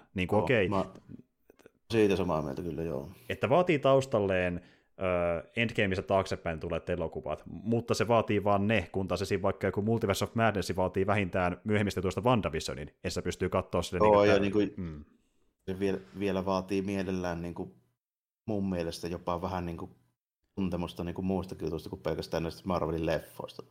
Kaiken lisäksi, juuri näin. Että siitä voi täysin nauttia, niin täytyy vähän tietää Doctor Strange-meininkiä, pitää vähän tietää sitä American West-meininkiä, pitää vähän tietää ylipäätään Raimin meininkiä. Ylipäätään, että ymmärtää sen kokonaisuuden ja hyväksyy sen kokonaisuuden sellaisenaan. Eikä se sokeraa. Näkee siinä ne jutut, mikä tekee siitä semmoisen keskimääräistä mielenkiintoisemmin. Joo, justiin näin. Kun taas se auttaa kyllä tarinan tuntemuksessa, kun on nähnyt niin just Endgamea asti sitä kamaa MCUsta, mutta tavallaan Ragnarokin näköinen riittää siitä, että tietää mitä odottaa tälle kokonaisuudessa. Kyllä, tämä ei vaadi samanlaisia elementtejä sillä, että tarvitsisi ruveta, tarvitsisi sellaista metatason hommaa siihen tavallaan ympärille, että tämä toimii yksittäisenä juttuna. Jotenkin kertoi yhden homman, mikä alkoi ja päättyi. Se oli tosi hyvä juttu, että se teki niin, koska nyt on alkanut tuntumaan, että oikein mikään näistä viimeistä Marvel-jutuista ei seiso omilla jaloilla. Niitä ei voi yksittäisenä, tai voihan ne katsoa, mutta niissä on isoja puutteita yksittäisinä elokuvina. Miss Marvel oli hyvä. Niin, varsinkin sarjamaailmasta. Ja sitten on niitä nyt tässä kun... En äkkiseltään osaa heti sanoa niitä tilanteita ja juttuja, missä se on tullut mieleen, että tämäkin on pelkästään tässä sen takia, että me saadaan rakennettua nämä yhteydet näihin muihin, mutta niitä on kaikissa jossakin. Niitä löytyy. Sitä tuntui olevan WandaVisionissa, Falconissa, Winter Soldierissa sarjamaailmasta, No Way Homeissa vaadittiin hyvin paljon sitä taustatietoa ja multiverso päätöksissä. No Way Home perustui siihen nostalgiaan vähän silleen, että se piti tietää ne Garfieldin hämiikset sun muuta. Niin, justiin näin päästään tähän, että ei pidä olla nähtynä vain MCU-leffoja, vaan myöskin sitä ennen tulleita Spider-Man-leffoja tavallaan. Koska se voi katsoa ilmankin ja kyllä siihen kärryille pääsee, mutta kyllä se paljon sitä viehätystä menettää ilman sitä. Kun se perustuu siihen nostalgisointiin hyvin paljon niillä vielä vanhemmilla hahmoilla. Mutta... Toisaalta Sony on ajatellut se varmaan toisella lailla. Sony on ajatellut niitä omia vanhempia elokuvia, se ei ole niinkään ajatellut Disney MCUlla. Joo, justiin näin. Käytänyt hyödykseen sitä niiden katalogia ja IP:tä, kyllä. Jep. Tämä ei välttämättä tarvitse sitä, ja mä kyllä tykkäsin siitä. Tämä kertoi sen hyvin loppuun vaiheella, oli se toimintapläjäys siinä. Ja tämä menee tosi klassisesti ja tärkein, että ensin esitellään hahmot, tilanteet, käydään vähän mähisemmässä, epäonnistutaan, sitten tehdään vähän tsemppaus hommaa ja sitten hoidetaan juttu tällainen. Siinä oli vähän keskivertoa parempia twistejä pari kappaletta. Mä ainakin esimerkiksi tykkäsin sitä Gorrin, niin kuin, minkä päätöksen se teki lopussa. Se on tosi hyvä juttu. Siinä oli ihan hyvää meininkiä niin kuin siinä niin kuin Janein ja Valkyrie ja Thorin kanssa, kun ne oli siellä niin paatilla ajelemassa. Ja, niin kuin, vähän niin kuin pikkusen kevyyttähän se oli, mutta se on MCU-homma, niin totta kai se on vähän kevyyttä. Niin mutta sitten taas MCU-tasolla, mutta täytyy sanoa, että niin MCU-tasolla mä olin yllättävän innen siinä draamassa, niin kuin, että on ollut paljon pinnallisempaakin niin kuin kerrontaa. Että niin kuin... on ollut paljon pinnallisempaakin ja vältettiin semmoinen, niin kuin, että se olisi ollut liian semmoista, tiedätkö, niin kuin, eihän mä sanoisin. Semmoista, mitä ollaan nähty vaikkapa elokuvissa aiemmin, missä mennään tosi niin kuin silleen puolitiehen, vaikka joku niin kuin Blog ja Black Video-hommat ja niin kuin, että niissä niin kuin annetaan ymmärtää, että tässä voisi olla jotain nyt näiden hahmoja, niin kuin, jotain hahmokemiaa ja tämmöistä vähän niin kuin jotain romantiikkaa, mutta sitä ei ikinä niin kuin oikein sit niin kuin viiä silleen mihinkään. Ja, niin kuin, se nyt kuitenkin vähäsen sentään, enää saatiin sitä ja tämä on hyvä. Tämä on niin kuin hyvää, varsinkin niin kuin tällä mittapuolella, kun kuitenkin ollaan tekemässä tämmöistä kevyyttä niin kuin action tuotella. Niin en mä nyt niin kuin lähde vaatii ihan älyttömyyksiä. Siinä on vain iso kontrasti, kun se peili vetää saakeli niin oikein. Niin kuin. Kyllä, se niin kuin vetää. Melkein mennään Masters of the Universe-levelle siinä, että pahis on eri elokuvassa. Kuin yksi näyttelee eri elokuvassa, niin siltä se vähän tuntui sille. Se peilikin niinku keventää esimerkiksi siinä, kun se käy niitä lapsia juttuun tämmöisellä häkissä. Se on semmoisella omalla tavallaan keventää, mutta niinku suurimman osa ajasta se kuitenkin on vähän eri elokuvassa. Se on siinä vähän synkemmässä, dramaattisemmassa Thor-elokuvassa, mitä me ei saatu. Niin, mikä, niinku, no se kertoo mun mielestä aika paljon siitä, että mitenkä niinku paljon parempi se roolisuoritus on kuin kenelläkään muulla, kun mä halusin sen elokuvan. Kyllä. Se peili oli. Kyllä, niin. Tällä lantsellamaisesti niin varastaa sen elokuvan, kun se on ruudussa. Niin, kyllä. Se on tosi hyviä semmoisia niin omanlaisia maneereja ja tyylejä, miten se niin kuin menee, jos semmoinen sopivan kriipi, se raahaa sitä miekkaa silleen perässä, ja se ei niin todellakaan näytä, että se olisi kykenevä käyttämään sitä, kunnes se alkaa käyttää. Kyllä. Ja sitten just se, että kun tavallaan se välillä vaikuttaa siltä, että se on tosi vakava. Sitten se on yhtäkkiä semmoinen niin kuin melkein sekopäinen. Niin, semmoinen maaninen yhtäkkiä, joo. Siirrytään hyvin niin kuin vaihtelee se luonnollisesti niin kuin erilaisiin tunnetiloihin. Aika hyvin joo, silleen uskottavasti nopealla tapulla. Tai saman kohtauksen niin kuin sisälläkin jopa, niin ei ole aina ihan helppoa. Siihen vaatii just jonkun tietyn tasoisen näyttelijä yleensä aina semmoisen rooliin, mutta siinä oli niinku hyvä, ja visuaalisesti oli ihan tyylikästi ne kriipyjä, ne öllit, mitä se käytti siinä, ja niinku, se oli ihan siistiä meininkiä. Ja muutenkin niinku visuaalisesti tässä oli pari juttua, mistä mä tykkäsin sille erityisen paljon. Se oli ihan jees se maalta se kaupunki, tälleen. Siinä oli semmoista sopivaa niinku eeppistä tyyliä, tälleen, mistä mä tykkäsin. Sitä mä olisin just kaivannut niinku enemmän. Hyvätään niin Thor-hommiin muutenkin, mittakaavaa ja niin semmoista. Ehdottomasti, ja se oli mielenkiintoisen näköinen paikka, niin jumalat oli mielenkiintoisia, niin semmoista kivaa maailmanrakennusta. Siinä oli hauskasti ihan oikeita niin kuin viittauksia, silleen. Siellä oli kaikennäköisiä niin eri kulttuurien tyyppejä. Joo, ja sitten se mini mustavalko mesta, en tiedä mikä sen nimi oli. Joku Shadow Realms. Planet Monochrome kuitenkin. Joo, tällainen, niin, kyllä. Niin se oli ihan mielenkiintoisesti niin rakennettu. Siinä oli hauskaa semmoista... Niin kuin, joku kameraa joksi oikeasti niin pie, että ne kävelee sen ympäri sillä. Ja se oli muuten hauska. Vaiti veti tuossa referenssiin hyvin vanhaan elokuvaan, kun ne meni siihen kuuhun. Varmaan säkin hoksasit luulesin näin. Kun ne lentää siihen kuuhun, nehän crash-lentää siihen. Joo, nimenomaan se onko se saksalainen se? Rick to the Moon. Kyllä. Joo, justiinsa. Kyllä. Se oli ihan hauska, mutta joo. Yksi se yhtäkkiä vaan tärähtää se paatti siihen. Sitten se paatti-hommakin oli niinku konseptitasolla tosi jees. Mä olisin itse asiassa halunnut nähdä se jo aiemminkin, että sillä on ne kaksi kilipukkia ja sitten Thor ajelee, koska se kuuluisi vähän niin kuin meininkiin. Ihan mitologiassakin. Niin, se tehtiin vähän niin kuin tässä taas vähän tolleen vitsihuumorilla, mutta ei se pitää. Se oli niin kuin konseptina ihan niin kuin jees. Ja sitten oli niin kuin suurimmaksi osaksi ihan hauskaa se, miten niillä oli tietysti semmoinen kolmiodraama sen Vassara ja Stormbreakerin kanssa siinä silleen. Niin, se oli ihan jees. Eli tosiaan, eli pointti siis siinä, että niin Vasaroillakin on se tietoisuus, ja sitten niin Stormbreaker on vähän mustasukkainen, kun Thoraka haikaa Mjölnirin perään. Välillä aina silleen pikkuhiljaa sorvella silleen kokee, että tulisiko se sieltä kuitenkin. Sitten se oli hyvä, kun sinne myöskin kohtaa se niin Stormbreakerin se terä tulee sitä oikealta ruudusta silleen niin pikkuhiljaa. Se oli oikeasti ihan hauska, kun sitten oli pikkuhiljaa semmoinen niin kun jäätävä tuijotus sieltä reunasta tälleen. What? Se oli hauska. Ja sitten nimenomaan vielä visuaalisesti, niin mä tykkäsin siitä kimmikistä, että ne Mjölnirin ne palaset niin kuin lentelee itsekseen. Silleen. Se oli ihan siisti kimmikki. Kyllä, eli Mjölnir on tosiaan hajonnut tässä Loressa, ja nyt se on niin kuin, tavallaan palasena sen voima pitää sitä niin kuin koossa, kunnes sitten kun Jane ottaa sen käyttöönsä, niin hän pystyy käyttämään niitä palasia myöskin itsessään aseena. Ja, niin kuin, niin. Yksittäisiä semmoisia murkuloita lentelee. Se oli ihan siisti kimmikki, mä tykkäsin sitä. Kerrankin tässä muuten nähtiin se, mitä mä just oon niin kuin kaivannut. Visuaalisesti mielenkiintoinen omaperäinen ratkaisu, vaikka se oli kuinka CG:tä, niin se näytti mielikuvitukselliselta. Keskivertaan mielikuvitukselliselta oli semmalta.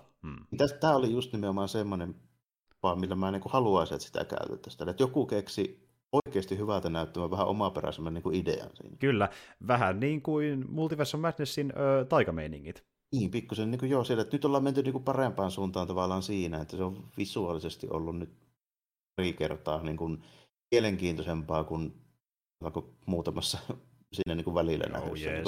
Yes. Niin. Kyllä. Mutta niin joo, toimintakohtaiset oli yllättävänkin hyvän näköisiä. Just nimenomaan se Planet Monochrome-meininki, se kyllä ihan tyylikkään näköinen. Ja se loppuun niin kuin pelumesta oli kans ihan jees, vaikkakin se nyt oli semmoinen vähän pimeä, semmoinen iso halli, mutta tietysti käytettiin sitä valaisusta. Siinä vaiheessa mulle vähän jännä tämmöinen niin kuin taas semmoinen niin kuin kontrasti, koska ennen sitä kohtausta me oltiin aika dramaattisia taas niin kuin siinä ja tekstit on iso. Sitten kun ne skidit sai siitä Zeuksen salaamasta ne voimat, niin siinä vaiheessa mä taas niin kuin, mä äänen ajattelin itselleni, että niin tosiaan täytyy muistaa, että tässä nyt ollaan katsomassa taas lasten elokuvaa. Oh jees, kyllä. Ja toisaalta jälleen kerran korostan myös vaitielokuvaa. Sillä on hyvin paljon elokuvissa sitä, että se tuo niin lapset ylipäätään keskiöön, ei vaan Jojo Rabbitissa, on myöskin vanhemmissa, että se on myös vaiti juttu, että kun otetaan MCU ja vaiti, niin mitä voisit odottaa jälleen kerran, niin, että kyllä. Niin kuin, kyllä. Ja, niin kuin, ei mulla välttämättä mitään sitä vastaa, mutta vaan niin kuin täytyy vain sanoa, että mä muistutin siinä vaiheessa itselleni sitä. Niin kuin, kyllä. Niin tosiaan. Ja sitten me puhuttiin kaverin kanssa siitä ylipäätään tälleen, niin kuin, maailman sääntöjen kannalta, että miten Thor voi tälle yhtäkkiä jakaa voimansa noin vaan kelle tahansa. Mä oletin, että se toimii sillä Zeuksen salaamalla. Nimenomaan. Mitä sanoi Juoni tiivistelmässäkin, eli niin Vasama tehosti ja antoi sen ominaisuuden jakaa sitä voimaa tolla tavalla. Eli niin kuin, se on se syy siihen. Sitä ei vaan itse tajunnut kattoissa, mutta siis joo, se on se syy siihen, että niin kuin, Vasama auttoi siinä. Joo,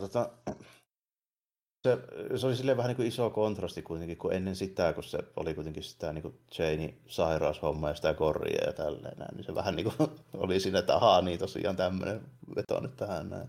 Kyllä. Iso niin kuin kontrasti siihen. Mutta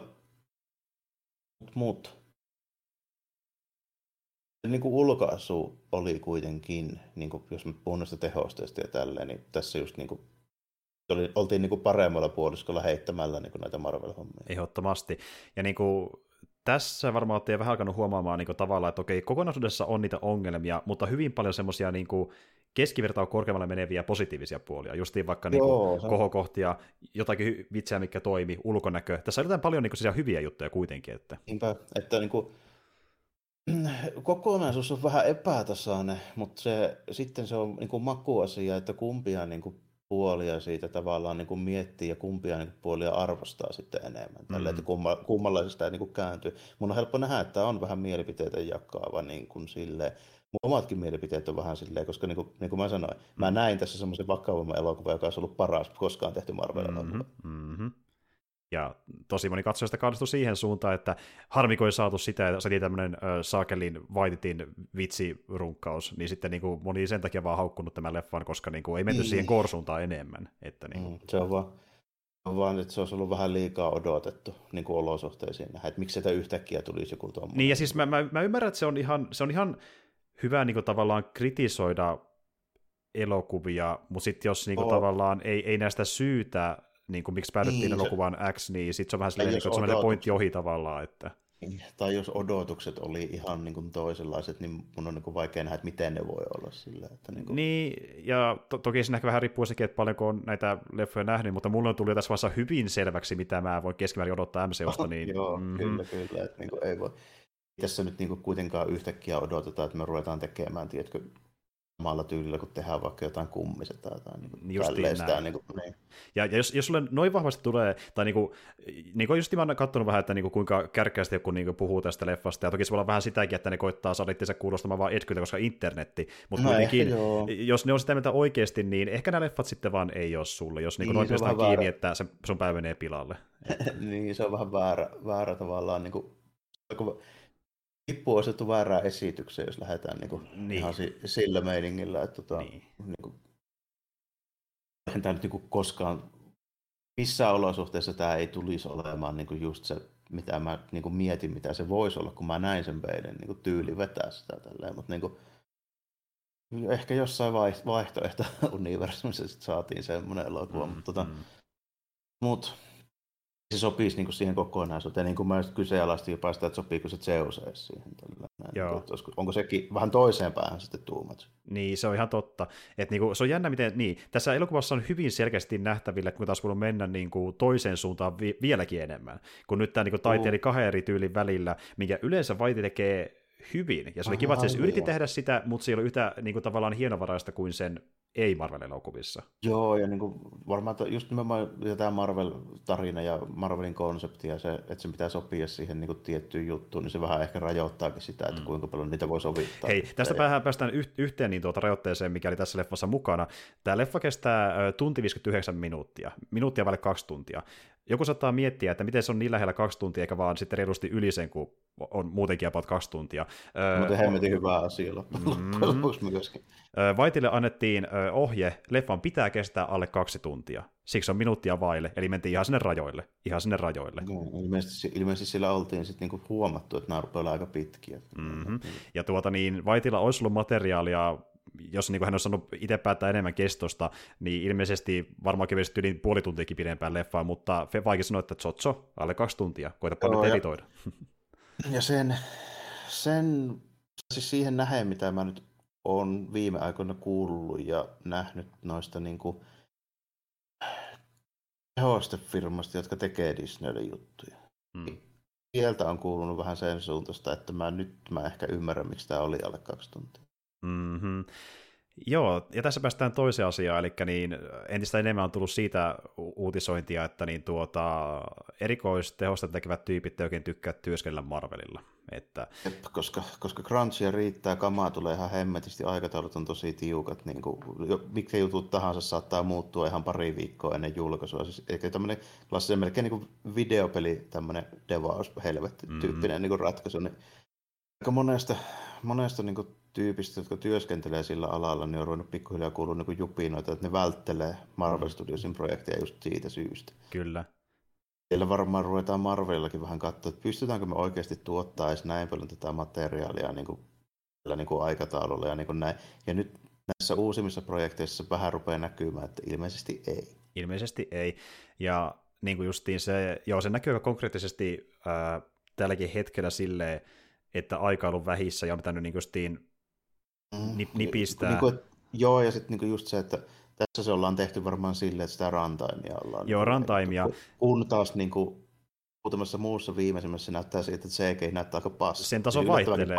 Niin. Esim. Me huimitiin sitä muistaakseni vähän jopa Moon Knightin kohdallakin, että siinäkin vaihtelee jossain toimintakohdauksessa. Joo, ollut erityisen siistejä aina, ja sitten niin pikkusen sitä on Kenopissakin, kun katsoo silleen. Kyllä, Kenobissa varsinkin. Niin. Ja toinen sarja, mikä vielä pihallakaan, She-Hulkin traileri julkaistiin pihalle, ja porukka haukui saman tien, että kylläpä She-Hulkin näyttää kamalta. Ja sitten siitä tuli myöhemmin vähän siloiltettu versio. Eli tässä tapahtuisi tulee niin paljon projekteja, ei keretä tehdä niitä samaan tasoisena CG:n osalta, ja osittain ajan takia, osittain resurssien takia, ja osittain sen takia, että työntekijät lähtee pois firmasta, kun ei halua työskennellä siellä tuommoisten rajoitteiden takia. Niin, nimenomaan sille, että aletaan olla sillä rajoilla, että onko enää olemassa tyyppejä, jotka pystyy tekemään näitä tietsi-efektejä niihin leffoihin tarpeeksi. Juuri näin, että niitä kyllä palkataan aikamoinen armeija sinne, mutta niin, siltikin aikataulut on liian tiukat, jos on liian paljon. Kun niin kuin tässä esimerkiksi nähdään, niin tämähän nojaa ihan täysin siihen niin kuin post-productionin ja niin kuin visual effekteihin. Että tämä elokuva pysyisi mitenkään, niin kuin, ei se tuosta niin kuin 2/3 niin on puhasta tietokoneen grafiikkaa. Juuri näin. Niin ja tässä päästään muuten siihen, että niin tässä leffassa käytettiin nyt ensimmäisenä Marvel-leffana tuota volyymiä hyödyksi, mitä on myöskin Mandalorianissa ja parissa muussa sarjassa. Et tuota, eli se nyt silleen vähän helpottaa tavallaan, että saadaan luotua niin kuin esirenderöintiä ja kuvauksia varten, kun taas ennen tehtiin silleen, kun oli green screeni, että ne efektit luotiin vasta jälkittuotannossa. Niin se tietyyppisesti helpottaa, mutta kuitenkin tulee se kiire siinä, kun teillä niitä muutetta. Nyt varmaan jotain taustoja ja settejä pystyttiin niin laittaa silleen, mutta isompi duuni niissä animaatioissa ja niissä kuitenkin on. Juuri näin. Et niin tuota... Esimerkiksi silleen, että niin kuin, jos joku luulee, että jollain niin Natalia Portmanilla oli yhtään sen näköiset kamat, kun sillä Jane Jorilla on niin tässä elokuvassa, niin voin sanoa B-tä tällä. Semmoista kostyymiä, niin ei kukaan pidä päälle ja liiku sen kanssa. Kyllä, maksimissa jossain, missä ne niinku seisoo paikallaan, mutta niinku liikkeessä ei. Siinä ehkä, niin. Kyllä. Ja tässä päästään muuten myös siihen juttuun, että Waititi sai tohon aiheeseen liittyen vähän huonoakin julkisuutta ainakin netissä, kun hän oli mukana yhdessä, olisiko se ollut Wiredin tai Vanity Fairin video, missä sen piti Tessa Thompsonin, eli Valkyrien kanssa niin purkaa yksi tämän leffan kohtauksista, ja se kohtaus oli se, missä ne on puhumassa siitä uudessa Asgardissa, miten ne pääsee sinne varjomaailmaan. Se on se kohtaus, missä niin Jane lentää sinne taivaalle ja sanoo, let's bring the rainbow. Niin siinä kohtauksessa ne huomioi tässä videossa, että niin korkki on vähän eri värinen, kuin muissa leffan kohtauksissa. Se on muuten harmahtava, se on tässä vähän sinertävä, ja ne naureskeli sille, niin sitten tultiin kommentoimaan kommenttikenttää, että miten kehtaat haukkua tällaista virhettä, kun tyypit raataa siellä efektifirmoissa ja niin hiessä ja veressä ja ei saa rahaa tarpeeksi, niin tavallaan haukuttiin Vaitiin siitä, että se haukkuu sen oman leffansa efektejä, koska niitä tuu raataa sillä efektipuolella. Niin. Joo, mutta niin en mä usko, että tuommoinen väri nyt on välttämättä, en mä tulkisi sitä sen kritisoisi, enemmän niin kritisoisi, että se on sen kai nyt vastaa tuosta, siis viime kädessä ohjaaja itse, mutta niin, siis, se nyt on se päälavastaja, niin sehän siitä varmaan niin silleen. Niin, ja kun tämä ei ole noin mustavalkoista, että siinä on aika montakin rivahetta, missä tämä on voinut tapahtua, tämä, niin kuin, ettei ole huomattu tätä asiaa. Niin, nimenomaan, ja sitten niin kuin, ja just se tuo, niin kuin, että se Obi-Waninkin kanssa oli niin kuin, tuli moneen kertaan niin esille se, että siellä on niin luotettu se, että ne on postissa hoideta ja laitetaan efektit ja tälle. Ei näytä aina ihan niin siistiltä kuin voisi luulla. Mutta niin kritisoi enempikin sitä niin johtamista ja sitä kommunikaatiota kuin niitä tyyppejä, jotka väsää niitä grafiikkoja. Mistä helvetistä ne tietää, minkälaisia pitää tehdä, jos kukaan ei kerro sitä. Nimenomaan. Eli sitä oli tosi paljon Kenobissa nähtävissä, että tuntuu, että on monta eri tiimiä, jotka ei puhu keskenään, ja siksi lopputulos on mitä on. Niin kuin... Ja varmasti samassa syystä on syntynyt tuommoinen pieni kömmähdystyyli Love and Thunderinkin, että niin kuin ei ole vaan kerrottu asiasta, kun ei keretty, koska kirjoittaa. Multa kysyttäisiin, että jos multa tulisi nyt kysymään, että minkä värinen sen pitää olla sen kivijannu, niin mä olisin sanonut, että semmoinen vähän sinertävä harvaa, mutta en mä sitä sävyä niin tarkkaan silleen. Niin, justiin näin. Ja sitten jos niin kuin kaikilla ei ole samaa referenssimateriaalia nähtävillä, niin sitten ne itse sanoo sen oman filterinsä läpi, miten asia tehdään, ja sitten niin kuin koskaan kiire ei kerkeä tarkistaa asiaa, ja lopputulos on mitä on. Sitä oli nähtävissä Kenobissa hyvin paljon varsinkin. Et niin kuin Joo, siinä niin kuin, tuntuu ainakin, että siinä näkyy läpi, se oli tosi kiire. Kyllä. Tässä varmaan kanssa ihan yhtä kiire, mutta se on hoidettu nyt sillä, että sitten leikattiin puoli tuntia verrattuna edellisiin palveluihin. Niin, kyllä, että selvästi niin kuin tavallaan resurssien säästämissyistä ajallisesti ja rahallisesti ja muilta. Kyllä, se kyllä toisaalta säästi meikäläisen istumalihaksia ja hermoja toisaalta aika hyvin, että tämä oli 2 tuntia, koska jos tähän olisi oikeasti läntetty vielä se niin kuin puoli tuntia lisää kamaa, mä en ole ihan varma, että olisiko se ollut sen kummosempi. Okei, jos tämä olisi läntetty vaikka 10 minuuttia lisää sitä Bailey-fiilistelyä, jos olisi tehty oikein, niin se olisi voinut olla niin kuin ihan jees, mutta niin kuin se toiset 20 minuuttia, niin mä en tarvitse välttämättä enää yhtään sutkautusta sinne. Niin.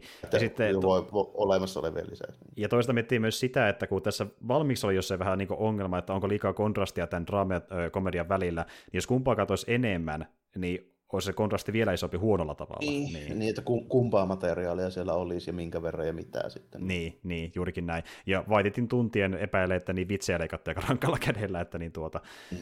Niitä se varmaan on, keksii kyllä aika hyvin. Että se siitä ei ole todennäköisesti kiinni, mutta mä silti tästä niin kuin sanoisin, että tämä jätti mulle niin kuin positiiviset fiilikset. kuitenkin pääosin. Että tässä näki jonkun verran sitä tunnelman epätasaisuutta, jonkun verran sitä potentiaalia, niin kuin mitä olisi voitu tehdä muissa olosuhteissa, mutta sitten taas toisaalta niin kuin, kyllä tämä mielenkiintoisempi oli kuin moni muu. Mm, joo, ehdottomasti. Että niinku näistä niin sanotun 4. vaiheen leffoista, niin kyllä tämä menee mulla niinku kärkeen varmaan jonkun tyyliin No Way Homein kanssa, ehkä jotain sellaista. Joo. Edelleen joku omituinen mieltymys tuohon Doctor Strange, se johtuu vaan ainoastaan siitä, että siinä on niitä joitain visuaalisia juttuja, mistä mä tykkään. Niin kyllä, se tuntuu Raimin elokuvalta teknisesti. Niin, siis mä tykkäsin siitä, että siinä tehtiin tietkö vähän niinku samanlainen kohtaus kuin tässä. Silleen, että se ei niinku haittaa sitä kokonaisuutta. Se tehtiin niinku teuksesta tehtiin täys vitsiä, se on vähän just kyseenalaista, että mitä sillä nyt enää tehdään tämän jälkeen. Niin, sitten tuossa Doctor Strangeissa listittiin ne kaikki Illuminatin tyypit niinku sukkilla, mutta se ei haittaa mitään, koska siinä sen logovalta siis ei ole mitään väliä. Ei nimenomaan. Ja se oli niinku se oli yllättävän semmoinen niinku ballsi juttu, että mä en olisi välttämättä arvannut, että sitä tehdään tälleen. Niin tässähän tehtiin vähän samalla, että ei kukaan välttämättä arvaisi, että yhtäkkiä tehdään jostain niinku hahmosta tolleen niinku noin vitsi. Mitä se niinku oli. Niinku vähän vastaavanlainen tommoinen niinku rohkea valinta, mutta siinä erona on se, että toisessa se saattaa haitata tulevaa niin kokonaisuutta, toisessa ei tee sitä. Kyllä, toivottavasti olette nähnyt sen leffan. Mutta joka tapauksessa niin. Mutta niin, mulle taas sitten tässä leffassa, että kuitenkin se draama iski paremmin kuin vaikka Multiverse of Madnessissä. Joo, ei siinä se draama oli vähäsen Range ja Vandon välillä, mutta se oli niin kuin hyvin vähäistä loppuksi, koska ei ne niin kuin tavannut sit kun ihan... Niin, ja se Vanda-homma oli hyvin yhden nuotin juttu loppupeleissä, mitä se teki. Kyllä, koska se, niin kuin se nojasi kokonaan siihen, että piti tietää, mitä Vandovisioissa tapahtui. Niin, justiin näin. Tietenkään välttämättä siinä elokuvassa tarvii sitten enää selittää, koska se oletettiin, että me tiedetään, mitä sillä on tapahtunut, niin sitä ei tarvii enempää jauhaa. Mutta niin kuin... kyllä, joo, siis niin kuin yksittäisenä elokuvana niin se draama tässä... Niin kuin heittämällä paremmin. Siis ylipäätään kaikki, niin kuin, tässä toimii kaikki paremmin, jos ajatellaan yksittäistä niin kuin elokuvaa. Et ei ajatella sitä kokonaan. Doctor Strange vei enemmän ehkä sit sitä niin kuin maailmaa eteenpäin. Joo, tämähän ei varsinaisesti vienyt maailmaa eteenpäin millään tavalla, mutta ei niiden kaikkia nyt välttämättä tarvitse. Se voi tehdä joissain projekteissa ja jotkut jättää sitä rauhaan. Justiin näin. Tässä päästään muuten yhteen toiseen hommaan, niin joitakin harmitti se, että Guardiansia nähty leffassa enemmän, koska osa oleti tavallaan, että tämä leffa on Thor ja Guardiansin yhteinen seikka. Se olisi helppo ollut olettaa jo sen perusteella, miten se päättyi niin kuin aiemmat jutut, mutta mä olin loppujen lopuksi tosi tyytyväinen, että ei nähty tälleen, koska niin sitten siitä olisi tuotu niin vielä lisää siihen samaan soppaan niin sitä hämmennystä, mikä oli jo valmiiksi vähän hämmennystä. Ja tälleen saatiin aikaan se Thorin tarina, mihin ei tarvittu Guardiansia vähän niin kuin riippakivestä tavallaan, että niin kuin se voi kertoa ilmankin niitä, voitte lähteä lennolle, menkää vaan. Niin, että niin kuin mitä sitten tehdään, jos meillä on vielä 6 tyyppiä lisää vähän tämmöistä sitä vitsihuumoria. Juuri näin. Ilmeisesti suunnitelmana oli alun perin, että Guardians tulisi tähän leffaan takaisin siihen lopputaistelun aikaan, eli ne somehow ilmestyisi auttamaan lopputaistelussa, kunnes leikattiin se idea pois sitten, varmaan justiin elokuvan pituuden takia osittain. Niin, varmaan joo, ja sitten just se, että jos ei sitä yhtään millään tavalla pohjusteta, niin vähän semmoinen että tarviiko nyt kuitenkaan. Niin ihan siis hyvä valinta. Ja mä nyt uskon, että nyt en tiedä missä leffassa niitä seuraavan kerran nähdään, mutta eiköhän nyt jossain nähdä. Niin sillä ei tarvitse hätäillä, että nyt yhtäkkiä häviäisi mihinkään. Mulla on vähän semmoista epäilystä kuitenkin. Kyllä. Ja seuraavahan onkin tuo Holiday Special. Semmoinenkin on tulossa, niin siinä nähdään seuraavaksi. Kyllä. Ja näistä elokuvista on seuraava. Onko se Black Panther 2? Joo, kyllä. Mikä on myös vähän kyseenalainen, että en tiedä, että mitä siinä tehdään, mutta ympäristön, mitä mä oon kuullut, niin ollaan tähän Prinssin Namor mahdollisesti, joka on siis niin kuin näistä huhuista mielenkiintoisemmasta päästä, mitä mä oon kuullut. Ehdottomasti. Mäkin olen pitkään miettinyt, että milloin se tuodaan. Jälleen kerran sen tason hahmo, että aletaan läheltyä siellä lelukopassa sitä figuuria. Ja tässä ujuotetaan vähän tälleen näin pikkuhiljaa. Kyllä, että se kävisi niin järkeä, kun niillä muutenkin sarjassa historia Namoria, Black Pantheria ja Wakandan välillä. Ylipäätään Atlantiksella ja Wakandalla vähän biifiä. Niin se olisi hyvä sinne lähtökohtaisen pohjalta kirjoittaa tarina, niin kuin, että se vähän kyllä kiinnostaa se Namori-aspekti, mutta muuten en oikein tiedä mitään mieltä. Että... Niin, kun ei tiedä oikein mitä sillä hahmolla voi tehdä, kun se tehtiin vähän, sanotaanko näin, että pikkusen hätäisiä päätöksiä sen suhteen, kun isosti niin nopeasti ruvettiin toitottamaan, että Chadwick Bosemania ei rikasteta niinku Black Pantheria sitten. Niin. Siinä sitten nyt se vähän sitten backfires tavallaan, että kannattaa se olla niinku ihan noin nopea ja noin ehdoton tällä enää niinku noissa päätöksissä nyt välttämättä. Niinpä. Joo, saa nähdä, että kenen se laittaa ylipäätään leffan keskiöön, että tosi mielenkiintoista. Meillä on Black Panther 2, mutta se ei ole Black Panther käytännössä. Niin, nimenomaan.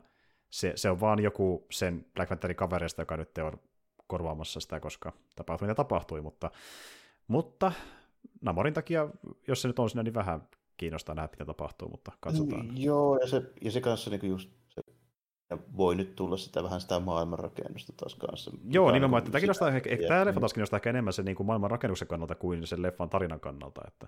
Joo, koska siitä ei oikein voi päätellä vielä mitään, mitä sinänsä tapahtuu. Niin. Jep, mutta saa nähdä. Mutta joo, tämän Thor 4 perusteella mä tykkäsin, mutta toivon, että seuraava Thor on vähemmän tuommoinen huumori. Joo, tai siihen keksitään jo taas vielä joku vähän uudenlainen lähestymistapa.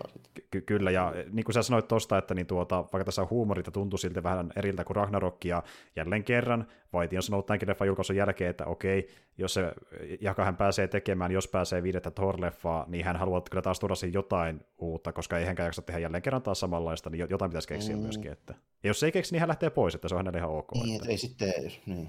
Jos ei keksi, niin ei tee, mutta kyllä. No joo, vähän silleen, kun nelosvaiheen Marvel-hommat on ollut vähän epätasaisia niin kuin kaikin puolin. Tälle. Siellä on, niin kuin, on ollut vähän sitä niin kuin, semmoista sanotaanko kompurointia näkyy se siinä että, niin kuin sen suhteen, että kaikkia ei ole välttämättä vastautettu enää niin hyvin kuin vaikkapa sanotaanko Endgamein saakka olevia leffoja. Sitten se tuntuu olevan se kokonaisuus vähän enemmän levällään. Ei välttämättä haittaa.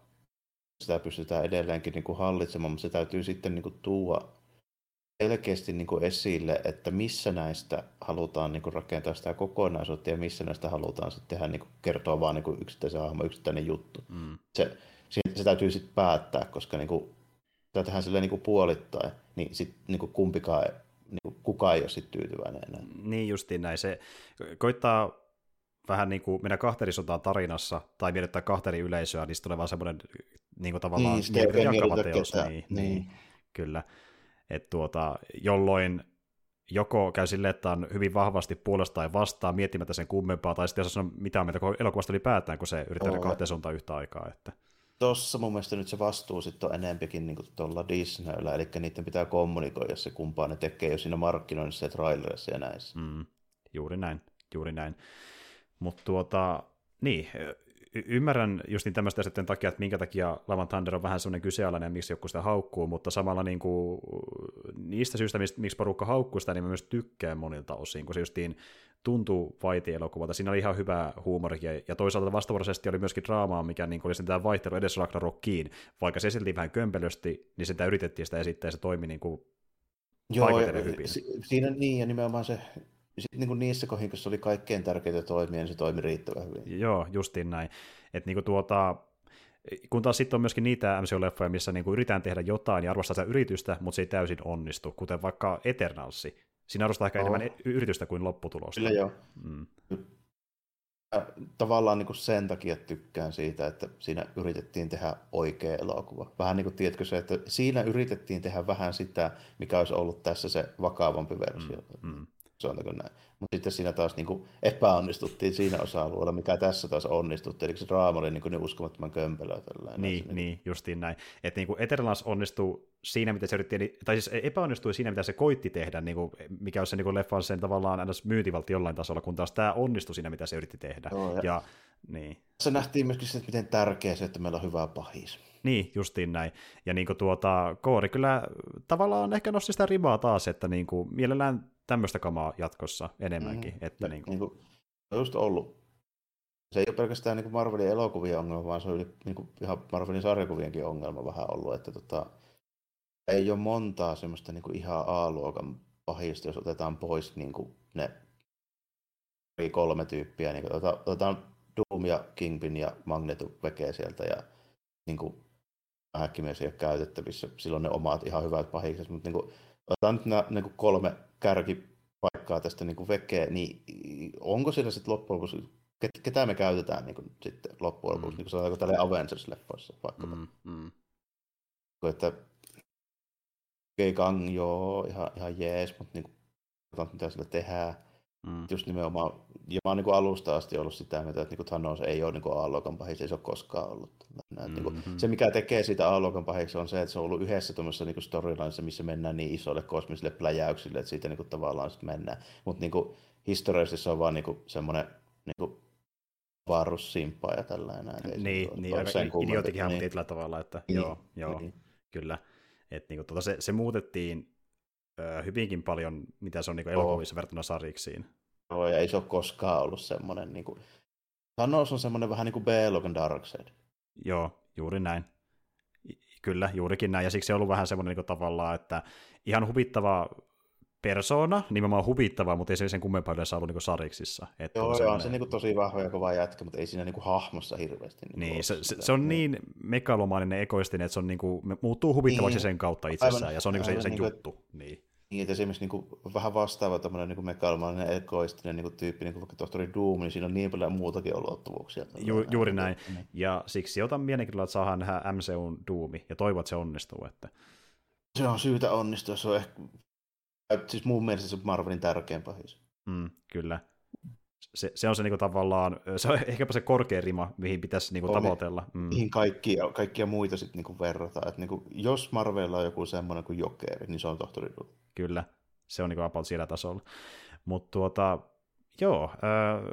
Thor Love and Thunder niin oli ihan hyvällä tasolla MCU-leffa-osastolla, että niin, en nyt tiedä, meneekö se ihan minnekään kärkisijoille, mutta niin on se keskivertoa parempi helposti. Että niin se menee pelkästään niillä ansioilla just niin kuin mulla aika korkealle, että se on oikeasti niin kuin mielenkiintoinen se pahis, se on niin kuin hyvin tehty siihen, se on, siinä on niin hyvä motiivi ja tällainen. Hyvin harvassa Marvel-elokuvassa, kun alkaa miettiä jälkikäteen, niin se pahis on ollut kovin kummin. Hyvin harvoin, ja niin kuin monesti maksimissaan vaan sen takia, että se näyttelijä vetää sen roolin mielenkiintoisesti, niin että se eläytyy sen rooliin niin vahvasti, että se on karismaattinen. Et siinä niin kuin ollaan kuitenkin vähän tolle, että ei se aina niin kuin ihan siellä ole ollut niin kuin hyvällä tasolla, mitä voisi luulla. Mutta se on vähän niin kuin, ylipäätään niin kuin, vaivaa näitä myöhempiä niin kuin Marvel-elokuvia niin kuin mun silmissä. Että, niin kuin,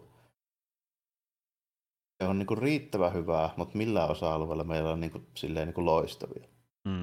Ei ole visuaalisesti, ei ole kässäriltä, ei ole hahmoa. Se on tosi outo. Kyllä, ja sitten niin kuin justiin, että se näyttää hyvältä maksimissaan silloin, kun sitä vertaa muihin MCU-teoksiin. Ja... Niin nimenomaan. Tuossa eilen illalla just mä katsoin HBO:lta tuon The Batmanin.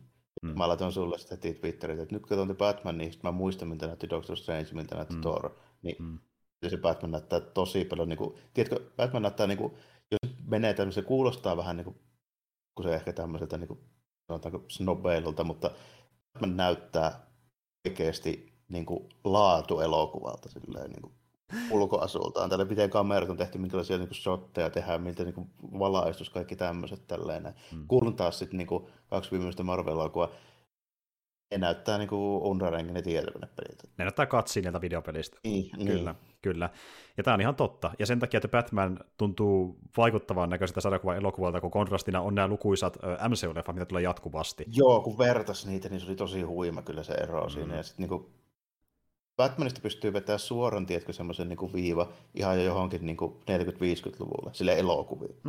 Kyllä. MCUta ei voi sitä visuaaliselta kerrontaa yhdistää niihin millään tavalla. Ei millään tavalla. Että on enemmän tämmöisiä niin kuin, siinä näkee, että on niin tavallaan sellainen tietty blueprintti, että minkälaista leffaa tehdään tarinan ja ulkonäön suhteen. Sitten otetaan se blueprintti, tehdään sinne pieniä muutoksia, mutta pidetään se pohja kuitenkin olemassa, miltä Marvel-leffa näyttää, tuntuu huumorin osalta, miten se tarina etenee, mihin sankarit ja pahikset päätyy. Se pysyy hyvin samana, ja siksi se tuntuu niin semmoinen puisevilta monesti, kun katsoo niitä. Vähän joo, ja sitten niin että siitä johtuu ehkä siitä, kun katsoo paljon leffoja, niin sitten se jotenkin automaattisesti tuntuu siltä, että se vaatimusta se rimaa, se niinku, vähän niin kuin hiipii silleen, hiljaa aina korkeammaksi ja korkeammaksi. Täytyisi aina niinku muistaa, mitä on niinku katsomassa ja mistä on puhumassa. Tämän takia, kun me puhutaan MCU-leffoista, niin mä yleensä niin yritän itselleni pistää rajan siihen, että mä näitä mahdollisimman vähän vertaan mihinkään muihin elokuviin, koska siinä kohtaa mä olisin paljon enemmän näitä, jos menisin sinne suuntaan.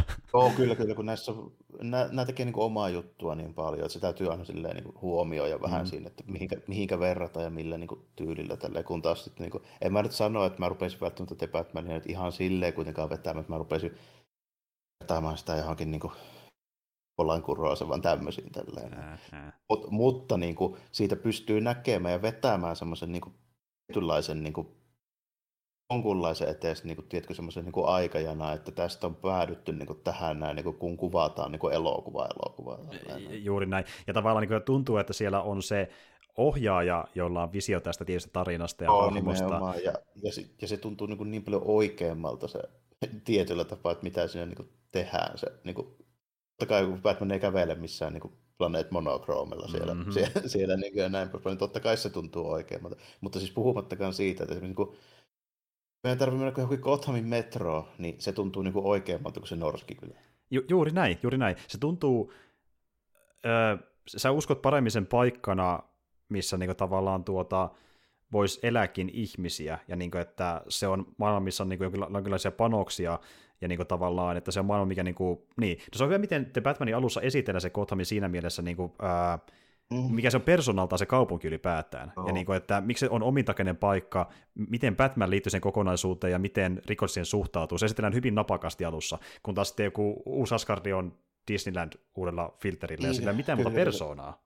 Aivan siinä se kerronta on niin kuin ihan erityylistä. Ja toisessa niin kuin näkyy semmoinen pitkä historia tavallaan, miten elokuvia on kuvattu, ja toisessa näkyy se, että me tehdään uutta juttua, joka perustuu siihen, että tätä tekee tyypit, jotka on niin kuin oppinut tekemään tietokonegrafiikkaa Unreal Enginellä. Kyllä, ja niin kuin, että Batmanissa tehdään asiaa, missä elokuvat on monesti parhaimmillaan, eli vaikka ne ekspositiota, niin hyvin paljon tuodaan asioita esille visuaalisesti, ilman että selitään kaikkien sitä auki. Ja sitten just nimenomaan siitä, että siinä niin kuin näkyy se tavallaan se vähän niin kuin vanhanaikainen elokuvan kuvaamisen tyyliä, niin kuin tällainen, niin kuin, että just kun niinku Koppola puhumattakaan Kuroosasta, ei kuullutkaan niinku Unreal Enginestä eikä mistään niinku 3D-grafiikasta. Eikä nekään halua, niin Koppolaisen ei hauskaan kuulla. Niin se niinku tietyllä tapaa niinku, se on ihan eri niinku, ajan niinku, juttukin tällainen. Että, jännä, miten tietyllä tapaa vähän niin kuin vanhalta se Batman näyttää, vaikka se näyttääkin tosi hyvältä. Niin, elokuvien niin MCU tuntuu niin perinteistä hommaa, niin nykyaikaiselta niin. Ja sitten niinku tavallaan se on kuitenkin niin sementoitunut, että se niinku MCU melkein niinku on itsessään jo nykyelokuvan tekemistä, mitä leffoja on niin paljon. Joo, ja moni iso studio-leffa ottaa sitä vaikutteita. Niin, kyllä. Tällainen. Taas sitten niinku Batmanissa näkyy se, että tätä samalla lailla tätä on tehty 40-luvulta asti. Niinku joo, kyllä. Niin. Ja siis niinku, me ollaan puhuttu siitäkin monta kertaa, että niinku, tämän takia, kun ne leffat on mitä ne on, tommosia vähän niinku tuotteita tuotteen perään siinä liukuhihnalla, niistä on hankala puhua yksittäisenä teoksina, ja ne muuttuu kokonaisuutena, melkein media-ilmiönä ehkä niinku enemmän mielenkiintoisemmaksi. Jollain tasolla joo, ja niinku, just niinku Eternals yritti näyttää vähän niinku enemmän siltä, tiedätkö miltä niinku, näytti niinku perinteisesti elokuvan. Kyllä.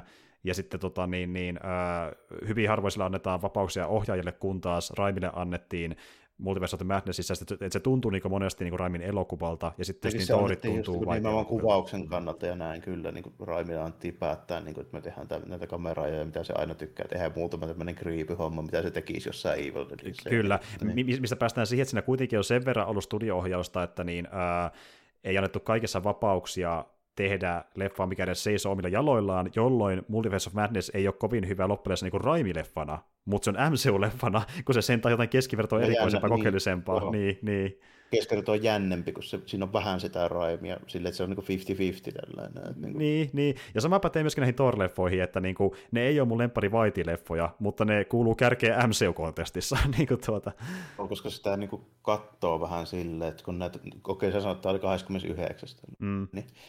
Kun niitä näkee 30, niin sitä alkaa arvostaa, tiedätkö sitä, että tässä näkyy vähän tämmöinen näkemys toisenlainen, että tämä vaan on nyt, mitä nämä kaikki muutkin. Justiin näin. Ja niin kuin Tämä jopa yliarvostaa. Se on ihan totta. Mä esimerkiksi tein niin Eternalsin kanssa, että mä myönnän sen, että mä yliarvostan sitä, mitä se yrittää tehdä. Se ei onnistu läheskään siinä, mutta mä arvostan pelkästään sitä, että se yrittää tehdä. Niin, koska näistä haluaa kuitenkin jotain yrittää löytää. Saadaan semmoista niin, pikkusen jotain niin kuin jälkikäteen niin kuin mietittävää kuitenkin sillä. Että... Ja mä en tiedä, onko se jossain vaiheessa kannut kuulostaa meidän kuulijoidenkin mielestä vähän epätoivoiseltakin tietyissä määrin, mutta... Mä yritän löytää jotain näistä leffoista. Joo, kyllä sitä niin löytää. Mä oon monesti sanonut, että nyt, en mä näitä nyt laita samalle viivalle jonkun B-leffan kanssa, mistä me ollaan kanssa puhuttu niin kuin välttämättä, koska ei näitä voi verrata silleen vaikkapa niin tehosteiden osalta kuitenkin. Vaikka me joskus kritisoidaankin niitä. Täytyy muistaa, että me kritisoidaan näitä sen takia, kun nähty paremmin näköisiä 200 miljoonaa elokuvia. Tälleen. Se on eri genre kuin 2 miljoonaa elokuvia. Mm-hmm. Niissä 2 miltsin Deathstalkereissa ja niissäkin, niin mä oon niin vahvasti sitä mieltä, että niistäkin löytyy niin hyviä juttuja ja mietittäviä juttuja, jos niin vähän osaa katsoa sitä tietyllä lailla ja silleen avoimesti. Mm. Näissä on sama. Kyllä näissä on niin hyviä juttuja. Mm. Se ei tarkoita sitä, että ne olisi kritiikin yläpuolella. Niin. Joo, se on totta. Kyllä, kyllä. Et niin kuin, ja vaikka me... Niin, itse asiassa mehän tehdään melkein aina silleen, että vaikka me tavallaan ehkä lähdetään sen liikenteeseen, että me puhutaan näistä leffoista niin MCU-kontestissa, niin itse melkein jokaisessa tuodaan kuitenkin esille myöskin se isompi kontesti, että mitä nyt tuntuu niin tavallaan ilmiönä ja elokuvina. Niin kuin nytkin tuotiin tämä esille, että mitä nämä on oikeasti, jos katsoo näitä niin ulkopuolisesti, ilman että miettii vaan sitä MCU-kontestia. Oh, eli, kyllä, niin. kyllä, ja sitten niin pitää muistaa myöskin se, että vaikka tässä nyt just kun vertasin Batmania ja uudempia Marvel-leffoja ja hehkutin sitä Batmania, niin mä jakson, kun menette kuuntelemaan, niin mä sitten kritiisoin siinä vähän muita osa-alueita. Jälleen kerran, riippuu kontestista, että niin kuin puhutaan Batmanista verrattuna MCU, se tuntuu mestariteokselta, mutta jos puhuu Batmanista vaan Batmanina, siinäkin on niitä niin kuin omia juttuja, mitkä toimii ja mitkä ei toimi. Ja... Joo, että esimerkiksi siinä juonenkuljetuksessa ja jossain jutussa mulla oli vähän semmoisia, että ei mennyt ihan niin hyvin kuin olisi voinut mennä. Kyllä, jos kiinnostaa, niin jakso löytyy sieltä Geekikästeistä. Mutta... Tosi hyvä, hemmetin hyvä supersankarielokuva, mutta jos vertaa kaikkiin elokuviin, niin sitten löytyy pieniä puutteita. Justiin näitä. Riippuu, että mihin sitä verrataan. Ja tämän takia, että ja sitten pitää justiin niin, koittaa löytää sen leffan oma kontesti, ja musta on tuntunut siltä, että tämmöisen leffojen kohdalla niin paras kontesti on verrata ne toisiinsa, ja katsotaan sillä mittarilla. Niin kuin, joo, ja sitten jotain löytyy niin kuin vastaavia, otetaan näitä tämmöisiä keveitä isoja tehostepläjäyksiä, niin niihin voi niin kuin verrata. Eli varmaan hyvää vertailukohtaan tuleva joku niin kuin Cameronin Avatar, tälleen, koska sitä on vähän niin kuin silleen... Niin kuin, samalla otteella, tai joku Jurassic Park, tai jotkut tämmöiset. Tällainen. Niin, tämmöiset niinku kepeät blockbusterit. Korneelokuvat, niin. Kyllä, juuri näin. Mutta joo, onneksi Love and Thunder meni sinne paremman puolelle, ainakin siinä MCU. Joo, kyllä mä ihan... Mutta täytyy sanoa, että kyllä mä tästä ihan tykkäsin. En mä voi sanoa, että katselen, kun mä tätä nyt niin joka vuosi uudelleen, onko tää niin hieno leffa, vähän vahvasti epäilen, mutta niin kuin... mä siitä tykkäsin. Kyllä. Me annetaan sille MCU-peukku. Siinä on se Marvel logo siinä peukussa, muistakaa. Kyllä. Niin mietin sillä, että tuli mieleen Zeuksesta toi Gladiatorin Commodus siellä tällainen. Mä mietin peukkua, että kääntyykö se ylös vai alas. Vähän sama fiilis oli itselläkin. Sillä oli kato se samanlainen semmoinen elvistely sillä rintaharska tällä. Ja se samalla kattoo, kun Crowey pyörii sillä hameen kanssa. Niin, oliko Zeuksella muuten semmoinen laakeriseppelä vielä tällainen? Ei tän olla tässä leffassa, ei. Joo, monesti on, niin mä rupesin miettimään heti tällainen. Joo, mutta kuitenkin ihan jees. Ihan jees, joo, hyvin tiivistetty, kyllä, ihan jees. Ja joo, saa nähdä, mistä Marvel-hommasta puhutaan seuraavaksi. Se voi olla Black Pantheri, se voi olla She-Hulk, se voi olla jotain, en tiedä tarkalleen, katsotaan. Milloin toi She-Hulk tulee, muistatko? Olisiko ollut elosyyskuussa? Niin. Joo. Se on semmoinen, että sitten mä voin sanoa, että tuun katsomaan ainakin. Mua kiinnostaa se hahmo ja se tyyli, millä ne tekee sitä tarinaa, koska se muistuttaa sitä 80-luvun She-Hulkia. Mä tykkäsin sitä sarjakuvasta, se oli tosi hauska. Se on ehkä se paras versio, mitä mäkin tiedän She-Hulkista. John Byrne She-Hulk. Kyllä.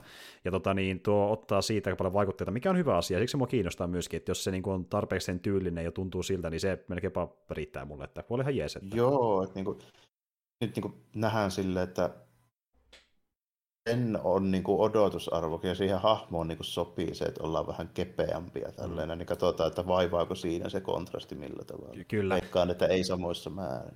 Kyllä, ja tosiaan tämä Hilkki, mistä puhutaan, niin se oli aikanaan semmoinen niinku justiin komerinen hahmo, mutta myöskin semmoinen fiksu hahmo ja hyvin niinku tavallaan itsetietoinen siitä niin, omasta älykkyydestä ja taidosta ja näin edelleen. Että... Niin, kuitenkin asiaa, ja se niinku tuotiin esille, että se Hilkki oli niinku rutiininomaisesti fiksuin hahmo siinä sen sarjakuvassa, ja sitten niinku vaikka sitä joku kritisoi niin nykymittapuolella, että onko siinä vähän semmoista tietysti, niin cheesecakea, kun se jossain bikineissä siellä pyörii ja näin, mutta ei ole tehty. Se, mitä se näyttää, ei ole se, mitä se tuntuu. Mä vielä voisin siihen sanoa. Ja lisäksi niin se ei ole oikeastaan niin ongelmallinen kuin voisi luulla, siis mun mielestä ainakaan. Mm. Jos se on kirjoitettu samalla maalla kuin sen parhaalla kirjoitettu sarjakuvissa. Ja se on yksi varhaisimpia esimerkkejä, mutta semmoista onnistuneesta neljännen seinän rikkomista myöskin sarjakuvissa. Siinä oli sitäkin. Joo, totta. Yksi varhaisimmista, niin kuin silleen, mikä ei nyt mieleen. Se kommentoi sitä, että jaha, taas taitaan tässä numerossa editori laittaa meikäläisen tälleen näin johonkin pikineihin, vai näinkö kävi nyt? Niin. Joo, ja itse asiassa niin tuon sarjan trailerin perusteella niin tämän tyylistä settiä voi olla luvassa. Vähän jäi semmoinen fiilis, että... Katsotaan. Siinä oli vähän niin kuin proto-Deadpoolia, silloin jos miettii Marvelia. Tietyllä tavalla joo. Ja kuitenkin siihenkin tyyliin on jo näitä leffoja ja sarjan katsoja kyllästetty, niin siihenkin voi mennä siihen suuntaan, että katsotaan. Että... Niin ainakin vähän, joo. Mm-hmm. Joo, katsotaan. Mutta joo, siihenkin kiinnostaa jollain tasolla. Black Panther, en oikein tiedä, tulisikohan Namori, saa nähdä. Niin, saa nähdä, joo. Mä en tiedä sitä riittävästi, että mä voisin sanoa oikein mitään. Kyllä, ja joulukuussa, jos en väärin muista, niin saadaan tänä vuonna sitten se Guardians of the Galaxy Holiday Special, että en tiedä mitä siellä on luvassa, mutta katsotaan. Anyway, semmoista. Ja sitten taisi olla myöskin tulossa Secret Invasion tänä vuonna, jos en väärin muista. Ja sekin livautetaan vielä johonkin väliin. Aha, kylläpäs tulee taas vähän niin kuin kiire, kun mä mietin, että taitaa tulla niitä Star Warsiakin taas kuitenkin. Kaiken lisäksi kyllä. No. Muun muassa tuo Andor-sarjan tulossa, ja varmaan siitä puhutaan jossain muodossa. Ja se Guardians-animaatiosarjakin jatkuu varmaan kohta. Siellä vähän kaikenlaista, että jos puhutaan tuosta sisällöstä, niin sitä kyllä riittää, että se on vasta, että mihin keskittyy ja mihin ei. Niinpä. Mutta näillä mennään, ja tämmöinen oli Thor 4. Nyt ei muuta kuin palaillaan sitten ensi kerralla, ja tosiaan näillä näkymin spesiaalin merkeissä on kommenttirata jälleen kerran. Voi olla, että vähän nuo meidän Batman-reagonit jatkuu taas sen viimeisimmän kommenttiradan jälkeen seuraavan leffan muodossa, mutta siitä enemmän ensi kerralla. Ei muuta kuin ensi kertaan, ja moi kaikille. Joo, kiitti ja morjesta, moi.